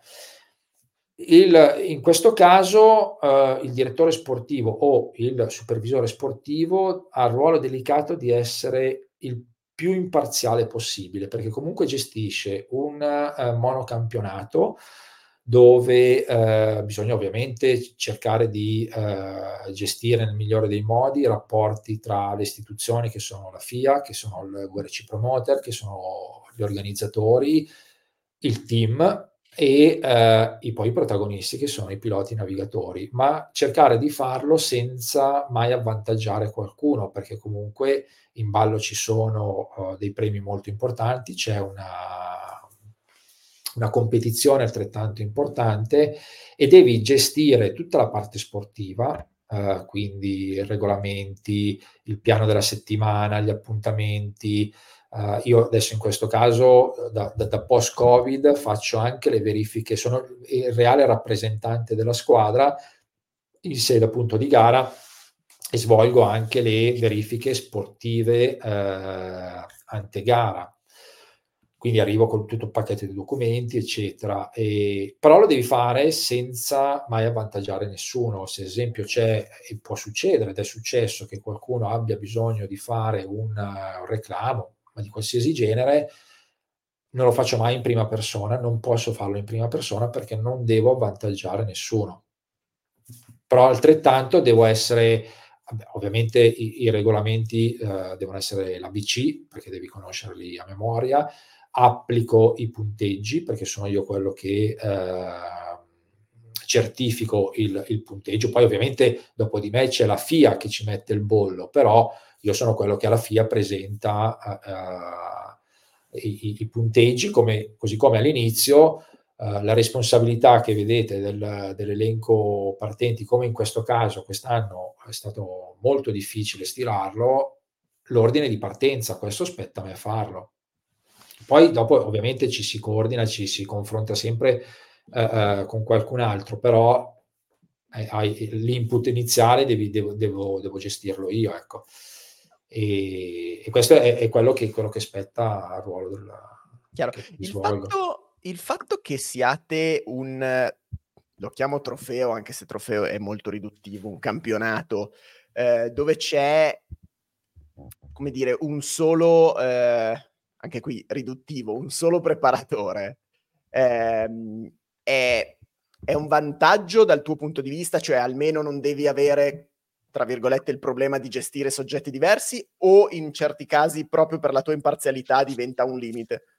No, è, è per, il, per, per, la competizione è un vantaggio perché non ci sono differenze soprattutto economiche nel senso che eh, è tutto uguale per tutti. Noi siamo monofornitori della vettura, tutte le vetture sono identiche, c'è un sistema di, eh, di assegnazione sia della vettura così come del set di gomme, così come del, uh, della centralina ad estrazione. Ovviamente la vettura viene fatta all'inizio dell'anno e te la porti per tutta la stagione e quella vettura è tua, nel senso che non ci corre nessun altro, è dedicata a te.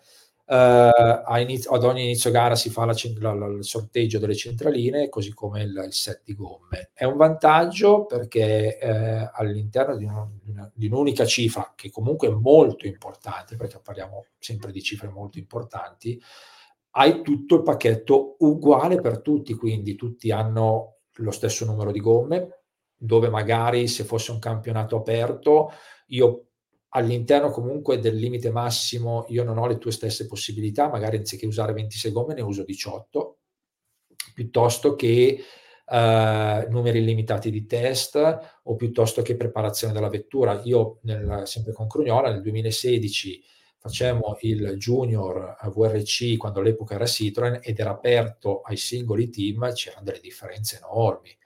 Noi, con tutto il rispetto di una squadra italiana, arrivavamo da, da, da poveretti, poi c'era la squadra di Loeb che aveva cioè, non un passo, 10 più, più, di noi, cioè c'era una dis- disparità enorme. In questo caso invece questo viene abbattuto perché per tutti è uguale.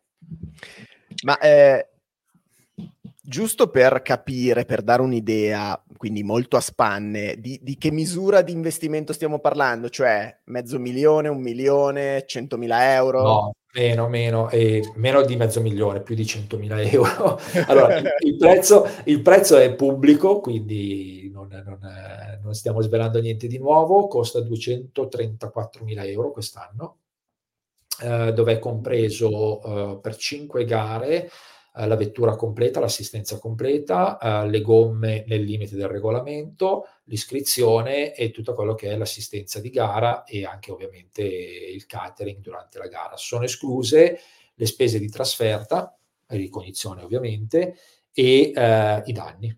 I danni. Eh, eh, Quando c'è di franchigia? 20, 23.000 se non erro. Vabbè. Eh, ma alla fine cioè, non è una follia, nel senso sono poco meno di 50.000 euro a gara. Sì, sì, esatto, esatto. Cioè, alla fine con, con la Rally 3 con 2,80 puoi anche permetterti di tirarla poco. Di tirarla. esatto.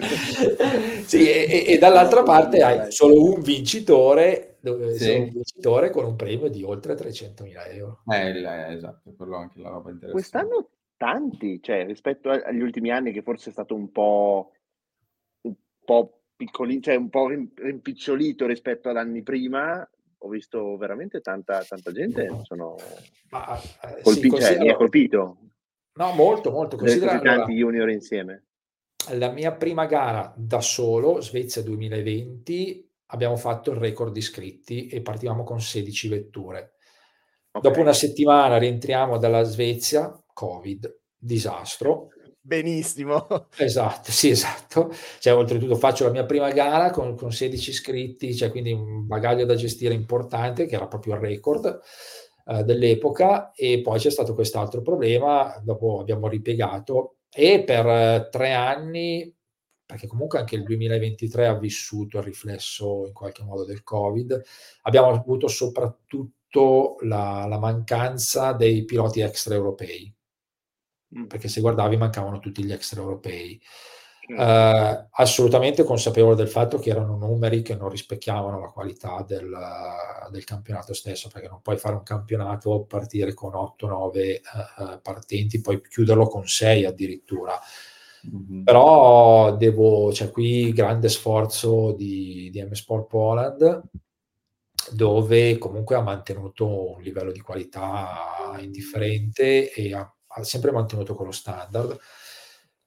E questo, questo è il risultato. Poi oh, magari l'anno prossimo ritorniamo a farne 8, non lo so, non voglio, non voglio dire che, che, che, la formula perfetta, però quest'anno si vede se abbiamo 19 iscritti, record dei record, ma 21 nazionalità differenti. Eh.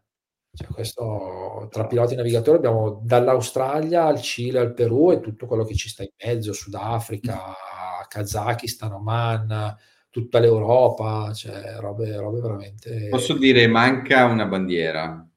Manca una bandiera. Con grande dispiacere. Ma allora ti faccio questa domanda qua. Eh, vedendo che mancava proprio quella bandiera lì, ti è venuta voglia di fare due telefonate e dire oh ma vi state svegliando, state preparando qualcosa? mi, mi, mi, piacerebbe farlo ma non sono in grado di farlo perché non posso nemmeno farlo. Ti dico che mi sarebbe piaciuto vedere e c'è stato un pilota che era molto vicino al farlo e secondo me avrebbe potuto anche fare molto bene perché lo reputo uno che, che, che sicuramente avrà un buon futuro però poi ha ovviamente fatto delle scelte diverse e questo manca, manca, manca vedere la possibilità di, di combattere a pari livello con qualcun altro.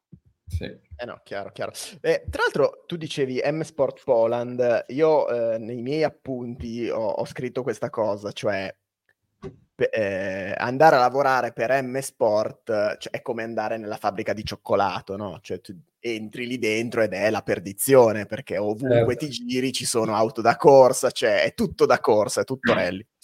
E, ehm, com'è in realtà? Cioè, poi quotidianamente immagino che non sia proprio sempre così, nel senso che poi quando le volte tu magari lavorerai anche tanto e spesso ovviamente da remoto, ehm, però poi quando vai su, cioè non è rose e fiori, non è la fabbrica di cioccolato. Com'è lavorare in un'azienda di questo tipo? Ma no, in realtà è la fabbrica di cioccolato.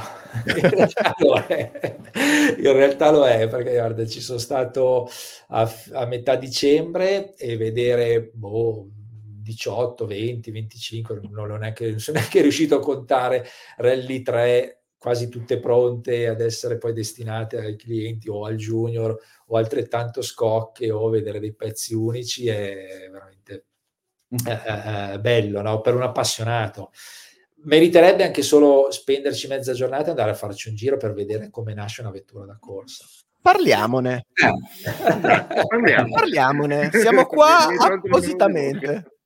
e, ma sì, no, è la fabbrica di cioccolato per me la più grande soddisfazione professionale, ma da, anche da italiano, lo dico, è eh, essere entrato in un ambiente inglese. Perché comunque sì, è M Sport Poland, ma il mio capo è lui, è Malcolm Wilson. Cioè, poi c'è, ovviamente c'è Maciek Voda, che è il mio diretto uh, responsabile, che è sopra di me però il padre di tutto è, è un inglese, comunque tutto deve essere avvallato, avvallato da lui. E credetemi, cioè, a livello professionale, poter lavorare in un contesto anglosassone per un italiano o soprattutto appassionato di motori è una grandissima soddisfazione. Eh sì, eh sì. Eh, ci racconti di quella volta in cui sei andato a cena con lo zio Malcolm? Perché sarà successo, immagino. Beh, sì. Ma succede abbastanza spesso, quasi tutte, quasi tutte le gare c'è una persona appassionata e qualunque come qualsiasi altra, ecco, non cambia.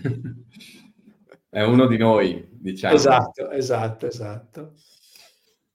Anche perché appunto leggevamo prima, uno dei suoi navigatori fu Phil Short, quindi esatto, esatto. c'è una grande conoscenza. E, ehm, no, però appunto è una persona che insomma tutti noi siamo abituati a vedere eh, sulle riviste, nei video, con le interviste, però poi insomma... È, per averci qua... a che fare, lavorarci. Esatto, esatto, esatto. Ma no, certo, sai, quando, eh, quando entri in quel contesto tutto diventa, attenzione, non voglio mai sminuire, ma tutto diventa un'abitudine.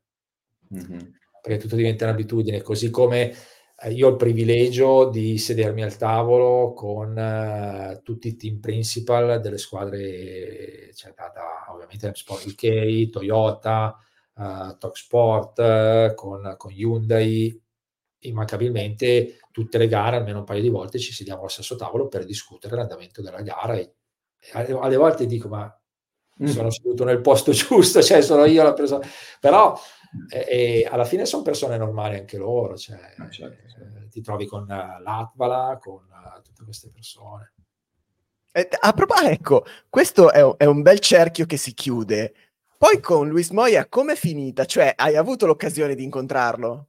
Uh, sì, sì, sì, sì, ho avuto il piacere e, e, tra l'altro ho anche collaborato e sono molto amico del figlio eh, ah. Luis, eh, perché c'è stato anche un periodo dove, sempre nel mondiale 2017-2018, ho lavorato per una società che gestisce i clienti, eh, i clienti per le varie eh, eh, case, quindi Toyota, Hyundai, Michelin, all'epoca c'era anche Shell se non mi ricordo, e praticamente lavoravo, questa società è una società lussemburghese dove gestisce la parte, diciamo, turistica del, del, dell'evento, no? E porta i clienti delle varie case, dei vari team in giro a spasso per le prove. Quando vedi l'elicottero che scende le persone, eccetera, facevo, facevo anche questo, ho fatto un po' di gare anche con loro, ho lavorato anche con loro sempre per, per fare più, più, più, esperienza possibile, no? E ho conosciuto, lì ci lavora il figlio, è uno dei manager,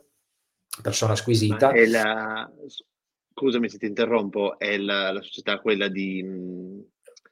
O se lì. Non mi viene il nome. O se lì. Ok, esatto, sì, no. esatto, esatto. fatto noi un'esperienza con Hyundai l'anno scorso. Quindi... Esatto, esatto, esatto, che una, una delle responsabili è italiana, Valentina, e sì, sì, lì ah, ci, sì. Lavora figlio, ci, lavora anche il figlio e sì, sì, ho avuto la possibilità di conoscerlo, gli ho detto questa cosa, una persona squisita, cioè lui sì, papà, Luis Moia, persona squisita ancora oggi con una grandissima passione come lo è poi il vecchio, il buon vecchio Sainz. Il vecchio Carlos. Beh, ha dimostrato di avere passione ancora più tardi di due settimane Recentemente. Mamma mia, esatto. Senti, io ti faccio ancora questa domanda che, allora, liberissimo di dirmi fatti i cazzi tuoi perché ci mancherebbe. Ehm, M Sport è da sempre tradizionalmente legata a Ford. Ford in questo momento però a livello commerciale si sta avviando a mettere da parte la Fiesta. Mm. Eh, la Puma, ok, come Rally 1, a livello di, di categorie più piccole, c'è in, in, atto una discussione interna per dire cosa usiamo in un prossimo futuro? Perché una Puma Rally 3 può funzionare? Allora, al momento non c'è questo problema. Al momento non c'è questo problema perché ci sono, se non erro, ancora 200 macchine pronte per essere trasformate in Rally 3 o Rally 2 che siano, eh, poi dipendenza da qual è, qual è l'andamento del mercato. E ehm, ovviamente la, scusa, Rally 4, non Rally 2, la, la Rally 4 non è una macchina come la Rally 5, non è una macchina che oggi si sta producendo più, quindi al momento non c'è questo problema. Sicuramente è un tema di discussione, io, eh, ahimè, questi dettagli non li conosco, ma non perché li voglio tenere nascosti, proprio non li conosco. Perché sono dettagli che, che, che, arrivano da Ford, principalmente Ford USA, e quindi non è un tema uh, attuale, nel senso, a meno che domani mattina arriva un ordine di 200 vetture tutte assieme, ma è ben difficile, ma non è un tema o quantomeno un problema quotidiano. Sicuramente si sta discutendo di un futuro.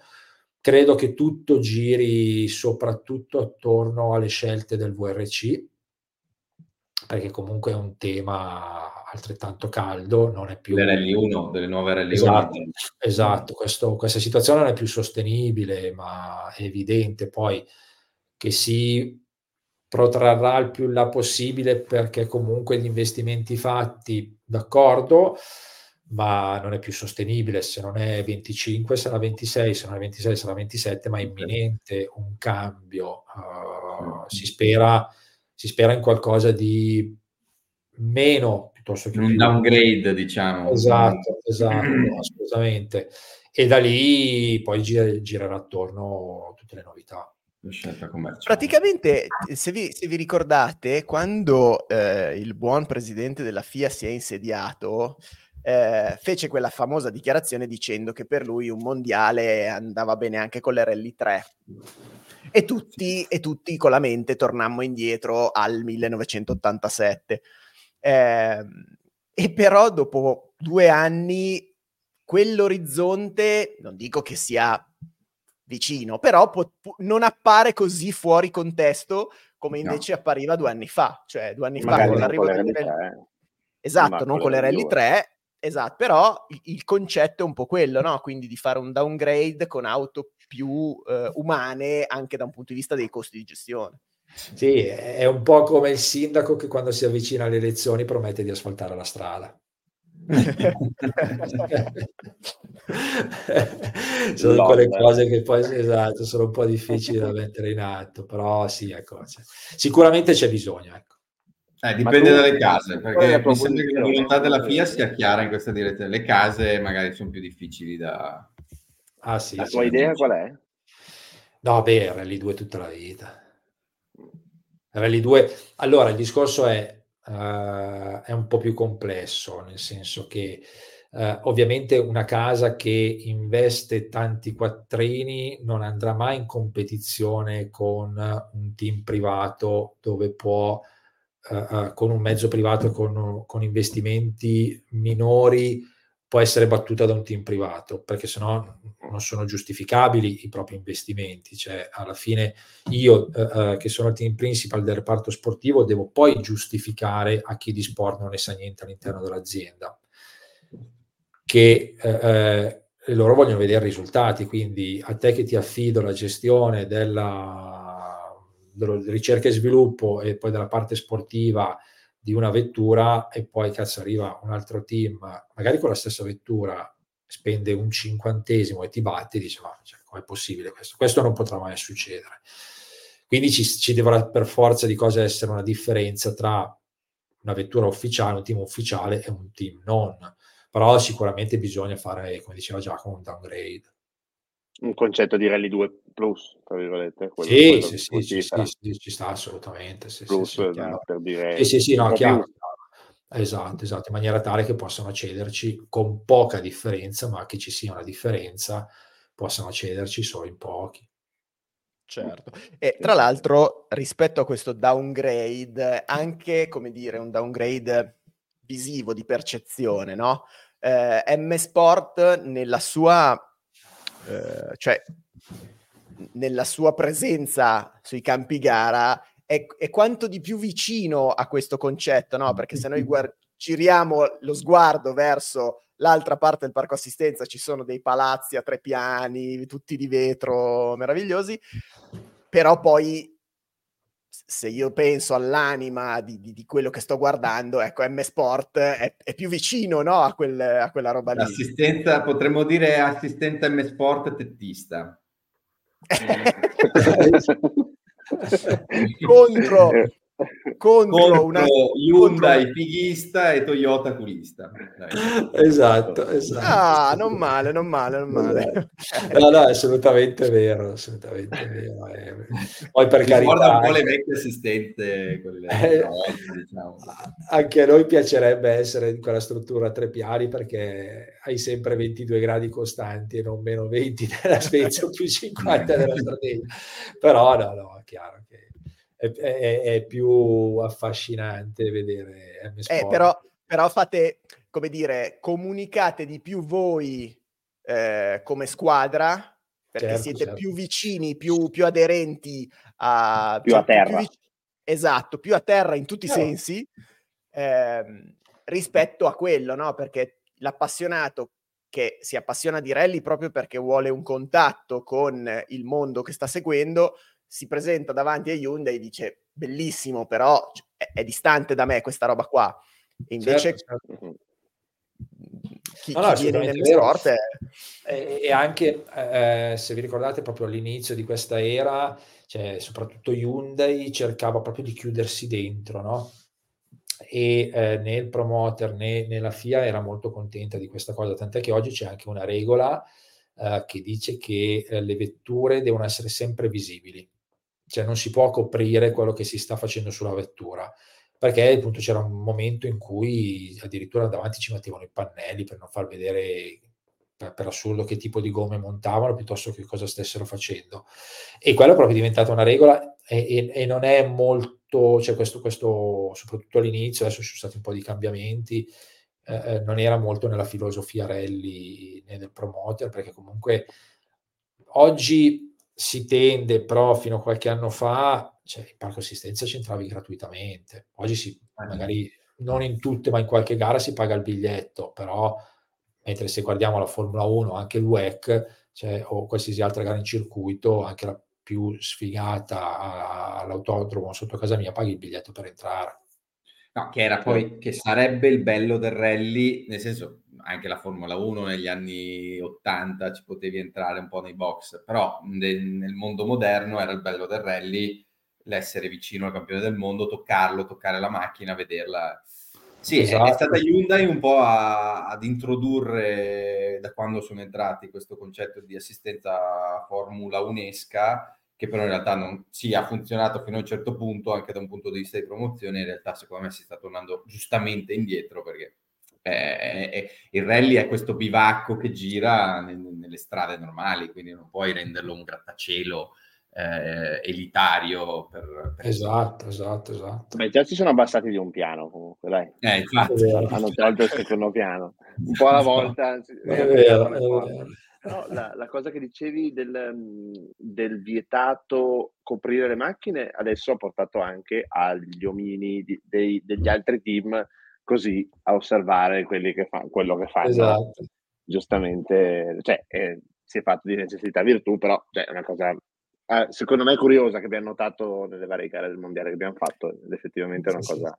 Tra l'altro io vorrei dire ai miei due, due amici qua con me, eh, Giacomo e Pietro, certo. che ho notato che Michele Ferrara è stato uno dei fortunatissimi ospiti dell'albergo dentro al parco assistenza del Finlandia. Ostia. Lui, lui ci è riuscito. Ah. Come, come, fai a saperlo? Come fai a saperlo? Cazzo, eh, lì, è un'altra, lì è un'altra chicca che in pochi sanno. In che modo l'hai stalkerato, Damiano? Esatto. esatto. Come ci sei? Se sei, ma ci siamo visti là, io veramente non mi ricordo. No, no, no, no, no, no Cazzo che, che, questa è una cosa che veramente in pochi sanno. ecco. No, lì... aspetta, se c'è dietro un aneddoto che si può raccontare è un conto, però no, siccome no, Aldo Malchiodi la scorsa volta nel parlare di queste cose diceva che lui prenota da un anno per l'altro e dice però che c'è questo famoso albergo all'interno del parco assistenza che è praticamente inavvicinabile perché è sempre pieno. Certo. Sì, sì, sì. È sempre pieno. E invece ho, ho, ho saputo che, che, tu ci sei riuscito, quindi cioè, e estremo tra, rispetto. E, e, tra l'altro con un tappeto rosso all'ingresso. Eh. Mm perché sì, praticamente 2021 credo, o 22, 21, credo più 21, e ho avuto un'altra grande fortuna e possibilità, che ripeto, veramente sanno in pochi, se sei riuscito a scoprirla sei proprio bravo. e non so se conoscete Nicola Klinger, che è l'assistente delegato alla sicurezza di Michel Mouton, eh, stanno, uh, reparto uh, sicurezza, uh, competizioni su strada, stanno ancora oggi perché non è, non è, ancora chiusa questa cosa, anche se un po' è stata accantonata, però non è completamente chiusa. Stavano creando una squadra speciale dove poter inserire qualora un organizzatore, non solo VRC, qualora un organizzatore avesse bisogno di un posso dire, di una, di una consulenza sulla sicurezza. Al che eh, poi con Nicolà ci conosciamo, conosce un po'. Ecco perché un aspetto che non abbiamo, pass- non abbiamo parlato è il mio ruolo che svolgo con gli organizzatori per quanto riguarda la sicurezza, che è altrettanto fondamentale. Conosce un po' il mio passato e mi chiama e mi dice: Guarda, stiamo facendo questa squadra.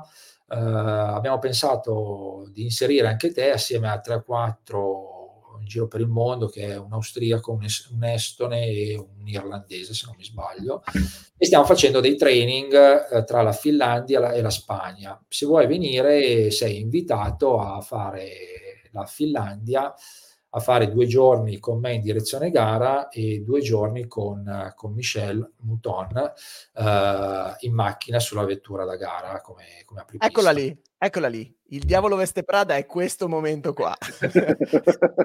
ne, ne visto esatto, esatto.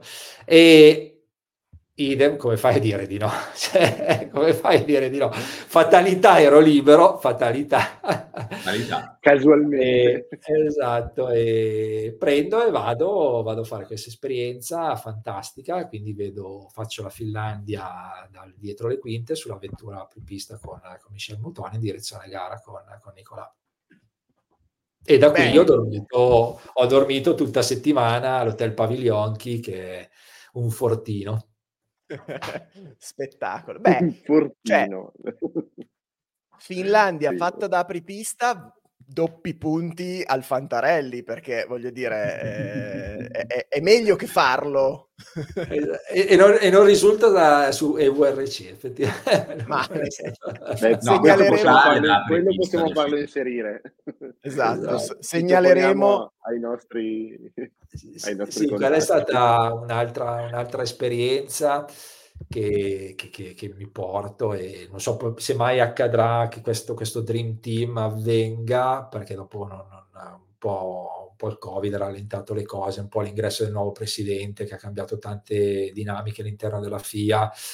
Eh, non so se mai avverrà, però vanto questa, questa, esperienza altrettanto unica, al di là del personaggio che sia Nicolà che Michelle, eh, ovviamente non, non, non, tocca a me presentarli, però cioè, proprio fa, vedere la gara, come si sviluppa, come viene gestita dall'interno è un'altra, cioè, soprattutto poi la Finlandia, non è che cioè, tutti conosciamo le gare nostrane, però una gara così particolare è una grande esperienza. Ma infatti ti volevo chiedere invece io questo discorso che fai sulla sicurezza, eccetera, eccetera, per le gare, di, mi pare di aver capito in Italia, anche se, però se mi racconti un po' che cosa fai sono curioso perché... Ma io sostanzialmente, come diciamo prima, ho quasi smesso di correre, anche se poi tra un mese vado a fare il Rally Costa Brava con Gabriele Noverasco, una gara storica in Spagna, no? E, esatto, con, con, una mitica M3 fantastica. Infatti, adesso quelle poche possibilità di correre che mi tolgo solo con, con lui. E praticamente, oltre che appunto il Junior VRC, dove mi occupa tanto tempo, ma non totalmente, eh, perché alla fine le gare sono 5, quindi ancora molto tempo libero, anche se comunque c'è tanto da fare. Eh, l'altra mia attività principale è quella di collaborare con uh, diversi organizzatori in Italia e anche uno in Svizzera, dove da un foglio bianco costruisco assieme a tutta la squadra, costruiamo il rally, io mi occupo di quello che è la parte percorsi e eh, tutta la parte sicurezza, quindi eh, ovviamente la, la, la, scrittura del radar, il radar di servizio, il piano di sicurezza, eh, gli allestimenti, coordino tutti gli allestimenti delle prove e iniziamo tra tre settimane con il Rally dei Laghi a Varese, poi le, magari un po' più le conosciute, non che le altre siano meno, però poi ho il Rally 1000 miglia, il Trofeo Valle Camonica che quest'anno è gara valida per il campionato europeo di velocità in salita. E poi cosa abbiamo? Il Rally Valdintelvi in provincia di Como, Rally del Ticino a Lugano in Svizzera e non so se conoscete la Modena 100 ore, una gara storica organizzata da Canossa Evans. E niente, io appunto mi occupo sostanzialmente di questo, di gestire e coordinare tutta la, la squadra uh, che, che, si occupa della parte organizzativa, quindi sicurezza, uh, ripeto, tutti i documenti che vediamo dalla, dalle cartine, eccetera, a, ad allestire, coordinare tutti i capi prova, tutti gli allestitori, tutti, tutti i commissari. Uh, da adesso c'è anche un'abitudine molto importante, molto valida di utilizzare gli stewards per uh, la gestione del, del pubblico. E comunque anche questa è una fase molto importante. Potremmo, parla- potremmo parlarne di questo, di questo, argomento perché ho, ho, delle idee in testa assieme a Giulia. Siamo in organizzazione del Rally del Sebino, che è la quarta okay. delle, delle, delle tre che del, del trofeo esatto. la X. Quindi, innanzitutto, se vuoi venirci a trovare, ben volentieri, siamo alla Gomma. Molto volentieri. questo è una bella cosa. E, però ho, ho, delle idee. No, anche perché, anche perché è interessante che tu dica che l'utilizzo degli steward sia una valida idea, perché invece noi abbiamo passato tutto il 2023 tirando i santi verso soprattutto a mille miglia aggiungerei. questi steward. Ma non per altro perché vuol dire che hanno lavorato bene allora. No, mm, no il, problema gro- il problema grosso che noi abbiamo riscontrato è che sono persone che però non sanno niente di rally e quindi faticano a capire la dinamica del pubblico la dinamica di, di come si, si, svolge la giornata che poi vanno a uh, a, a fare servizio, quindi non dappertutto era una situazione così agevole per il pubblico. Ecco. Sì, no, questo è assolutamente vero. Mm, non lo dico perché comunque uh, bisogna sempre migliorarsi. Tutti gli anni c'è sempre qualcosa da migliorare. Se uh, quell'anno pensi di aver fatto bene, l'anno dopo sicuramente devi fare meglio, perché comunque questo è, è determinante. Considera che dietro la macchina organizzativa, io proprio per farti il, l'esempio del Rally Mille Miglia, che è quello che conosciamo un po' più tutti, io ho mediamente 500 commissari da gestire e eh, quest'anno, cioè 2023, avevamo 55 steward di, di, distribuiti lungo le prove, che come cioè, sembrano pochi, ma sono veramente tanti, considerato che l'anno prima erano zero eh, o poco più. Quindi, e quest'anno 2024 saranno ancora di più. Uh, danno una grossa mano, ma perché? Perché sostanzialmente abbiamo un grave problema in Italia e in generale, che sono i commissari di percorso. Dobbiamo, se, se, se, oggi organizziamo ancora le gare, dobbiamo ringraziare quei pochi che abbiamo. Quei pochi che abbiamo purtroppo, o perché la vita è così, diventano sempre più vecchi e eh, ogni anno ce n'è qualcuno in meno.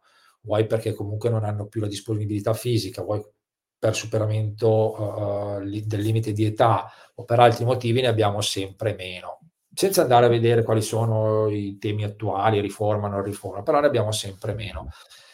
E questi meno uh, hanno uh, anche meno voglia di essere, qualche, cioè il più, il più educato ti insulta, lo spettatore più educato spesso ti insulta e quindi questi sono stufi. E oggi, ahimè, l'unica situazione che può in qualche modo salvare è, è, è l'utilizzo degli steward. Siamo, siamo, tutti consapevoli che non sono gente che conosce perché magari normalmente lavora fuori da una discoteca piuttosto che in una fiera, però l'unico modo e i tempi, allora prima di tutto dobbiamo considerare una cosa, i tempi sono cambiati, quello che succedeva una volta oggi non si può più fare. Cara, grazie che eh, riusciamo a organizzarle le gare e ti assicuro che riuscire a portare a termine una gara, cioè a far, ovvero rettifico, a far cominciare una gara è veramente difficile perché io spesso sono seduto al tavolo delle commissioni in prefetto e vedi delle cose allucinanti. Tu ti, ti, devi sempre confrontare giustamente con persone che non sanno qual è la materia di cui tu stai parlando, quindi devi spiegargliela, devi svilupparla nel modo più semplice possibile. E altrettanto loro ti chiedono delle cose che sono veramente distanti da quello che sono la realtà dei, dei rally. Quindi se succedono... Sono detto reti metalliche. Pot- potrebbe anche essere quello, esatto. Eh, quindi se ci confrontiamo in realtà che sono spiacevoli o ci dicono che non si può più passare perché la strada è chiusa un chilometro e mezzo, ahimè bisogna rispettarle non è spesso è contro la volontà dell'organizzatore, perché spesso cioè, a me piacerebbe non avere 500 commissari da gestire, non avere 55 stewards, volendo anche da pagare perché hanno dei costi importanti. Però, ahimè, è quello che ti, quello che ti impongono. Ma ti faccio un esempio che non c'entra niente con i rally. Nel mio paese, paesino di 5.000 abitanti, eh, c'è la sagra di San Giuseppe ad ogni marzo, da, che lo so io, da 100 anni c'è la sagra con le giostre.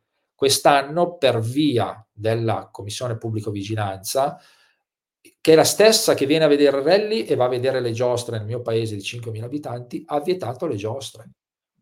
Capisci? Quindi metti in una situazione perché non ci sono le condizioni di sicurezza condizioni di sicurezza magari è il fondo che non è adeguatamente livellato, adesso dico una, un'assurdità. Quindi capisci, ci, ci, alle volte ci troviamo a dover combattere nell'organizzare le gare, soprattutto nella gestione del pubblico, con gente che non sa niente di rally. Quindi se io ho una situazione spiacevole, ma lo dico anch'io, dove eh, la strada 30 minuti prima non mi fanno più passare, non mi fanno più attraversare e devo fermarmi a due chilometri a piedi. Purtroppo fa, fa parte del cambio, dell'evoluzione o involuzione delle cose. Sì, allora, il riferimento al mille miglia, poi magari chiudiamo, te lo racconto, ti faccio vedere un po' di, cose, non voglio tediare la gente ah, certo. che sta seguendo.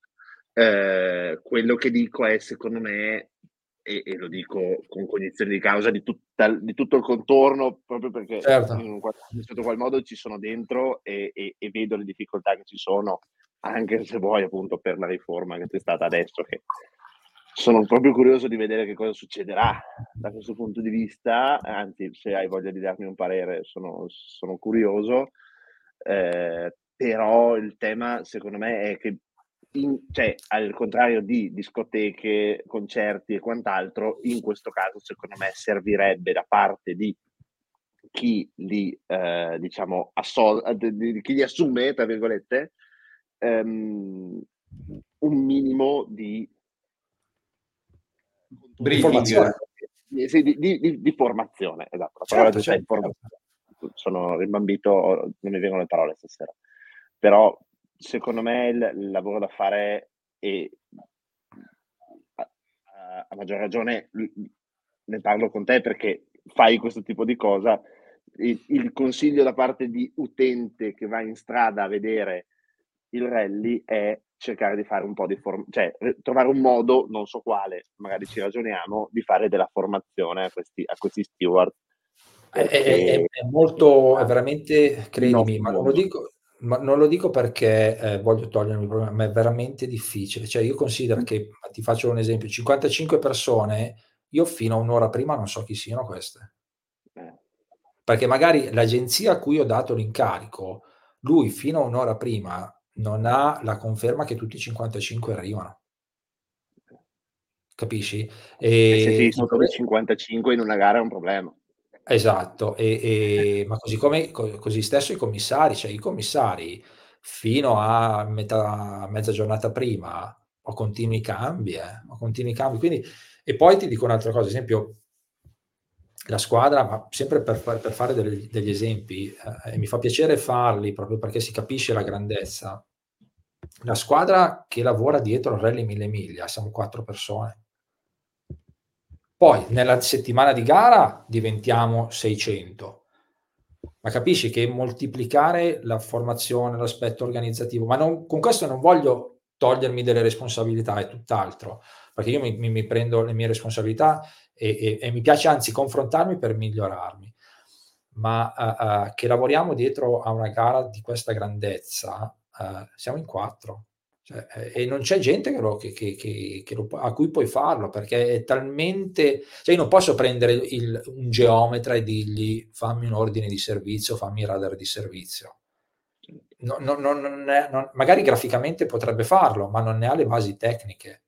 Cioè, quindi è, è, un discorso molto ampio, veramente molto difficile da. Tutti abbiamo ragione, tutti allo stesso tempo abbiamo torto, se possiamo avere torto si, si, cerca di fare del meglio, cioè, considerato che... Ah, è, è indubbio, è indubbio.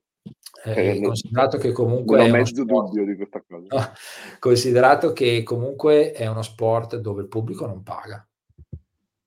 Quindi è anche giusto alle volte assoggettarsi a quello che è la, la, la, la come posso dire, il, il benessere, il buon, buon, buon costume di tutti, ecco. E poi queste sono le difficoltà principali. Chiaro, certo. chiaro, chiaro. Allora, ragazzi, io non vorrei mh, interrompervi perché questo tema è un altro bellissimo tema. tema.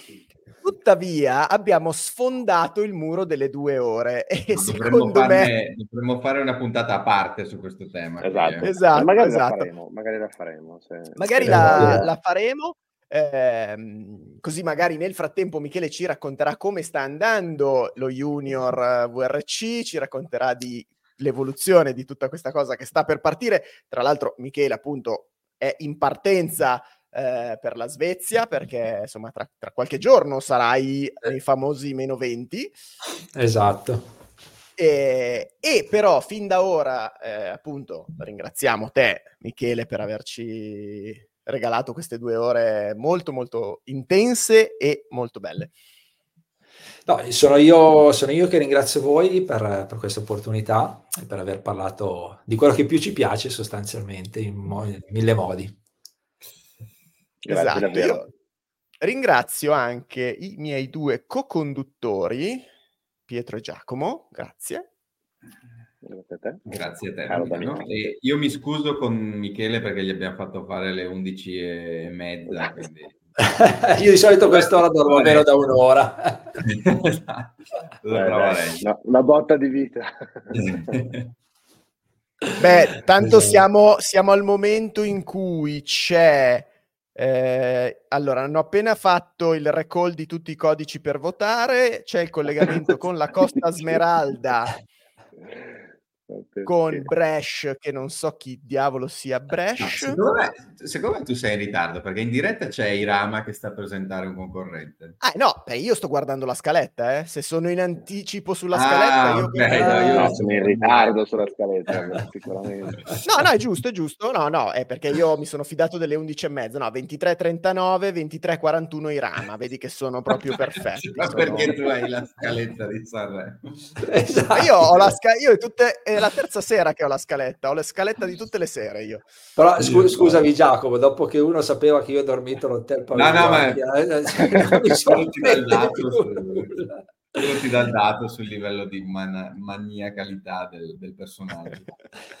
Allora, io ringrazio tutti voi che ci avete ascoltato fino a questo punto. Come sapete, questa puntata andrà anche su, su Spotify, come sempre accade per le nostre puntate. Continuate a seguirci. Questo weekend ci trovate in Fiera Vicenza a me e a Pietro, mentre Giacomo, dove diavolo vai Giacomo? Ricordami.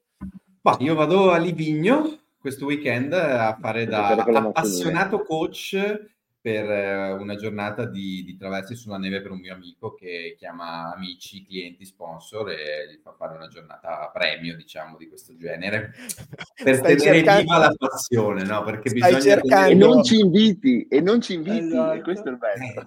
Eh, Stai cercando di dipingere in maniera seria il fatto che vai là a far traversi Vado a fare dei traversi, cioè molto, molto spesso sarò a destra al ruolo di navigatore diciamo, tutor, però magari qualche traverso lo farò anch'io. E ci saranno forse dei mezzi interessanti, ma magari faremo, farò qualche storiella, faremo qualche storiella da Livigno, vediamo, ci sarà qualche mezzo di derivazione M Sport, forse, vediamo, no, non, non attenzione, attenzione. Non voglio spoilerare niente, anche perché non c'è la sicurezza che ci sia. Allora, un saluto a tutti voi, ci vediamo la prossima settimana con un'altra puntata di Service Park. Grazie mille, buona serata. Grazie ancora. Ciao.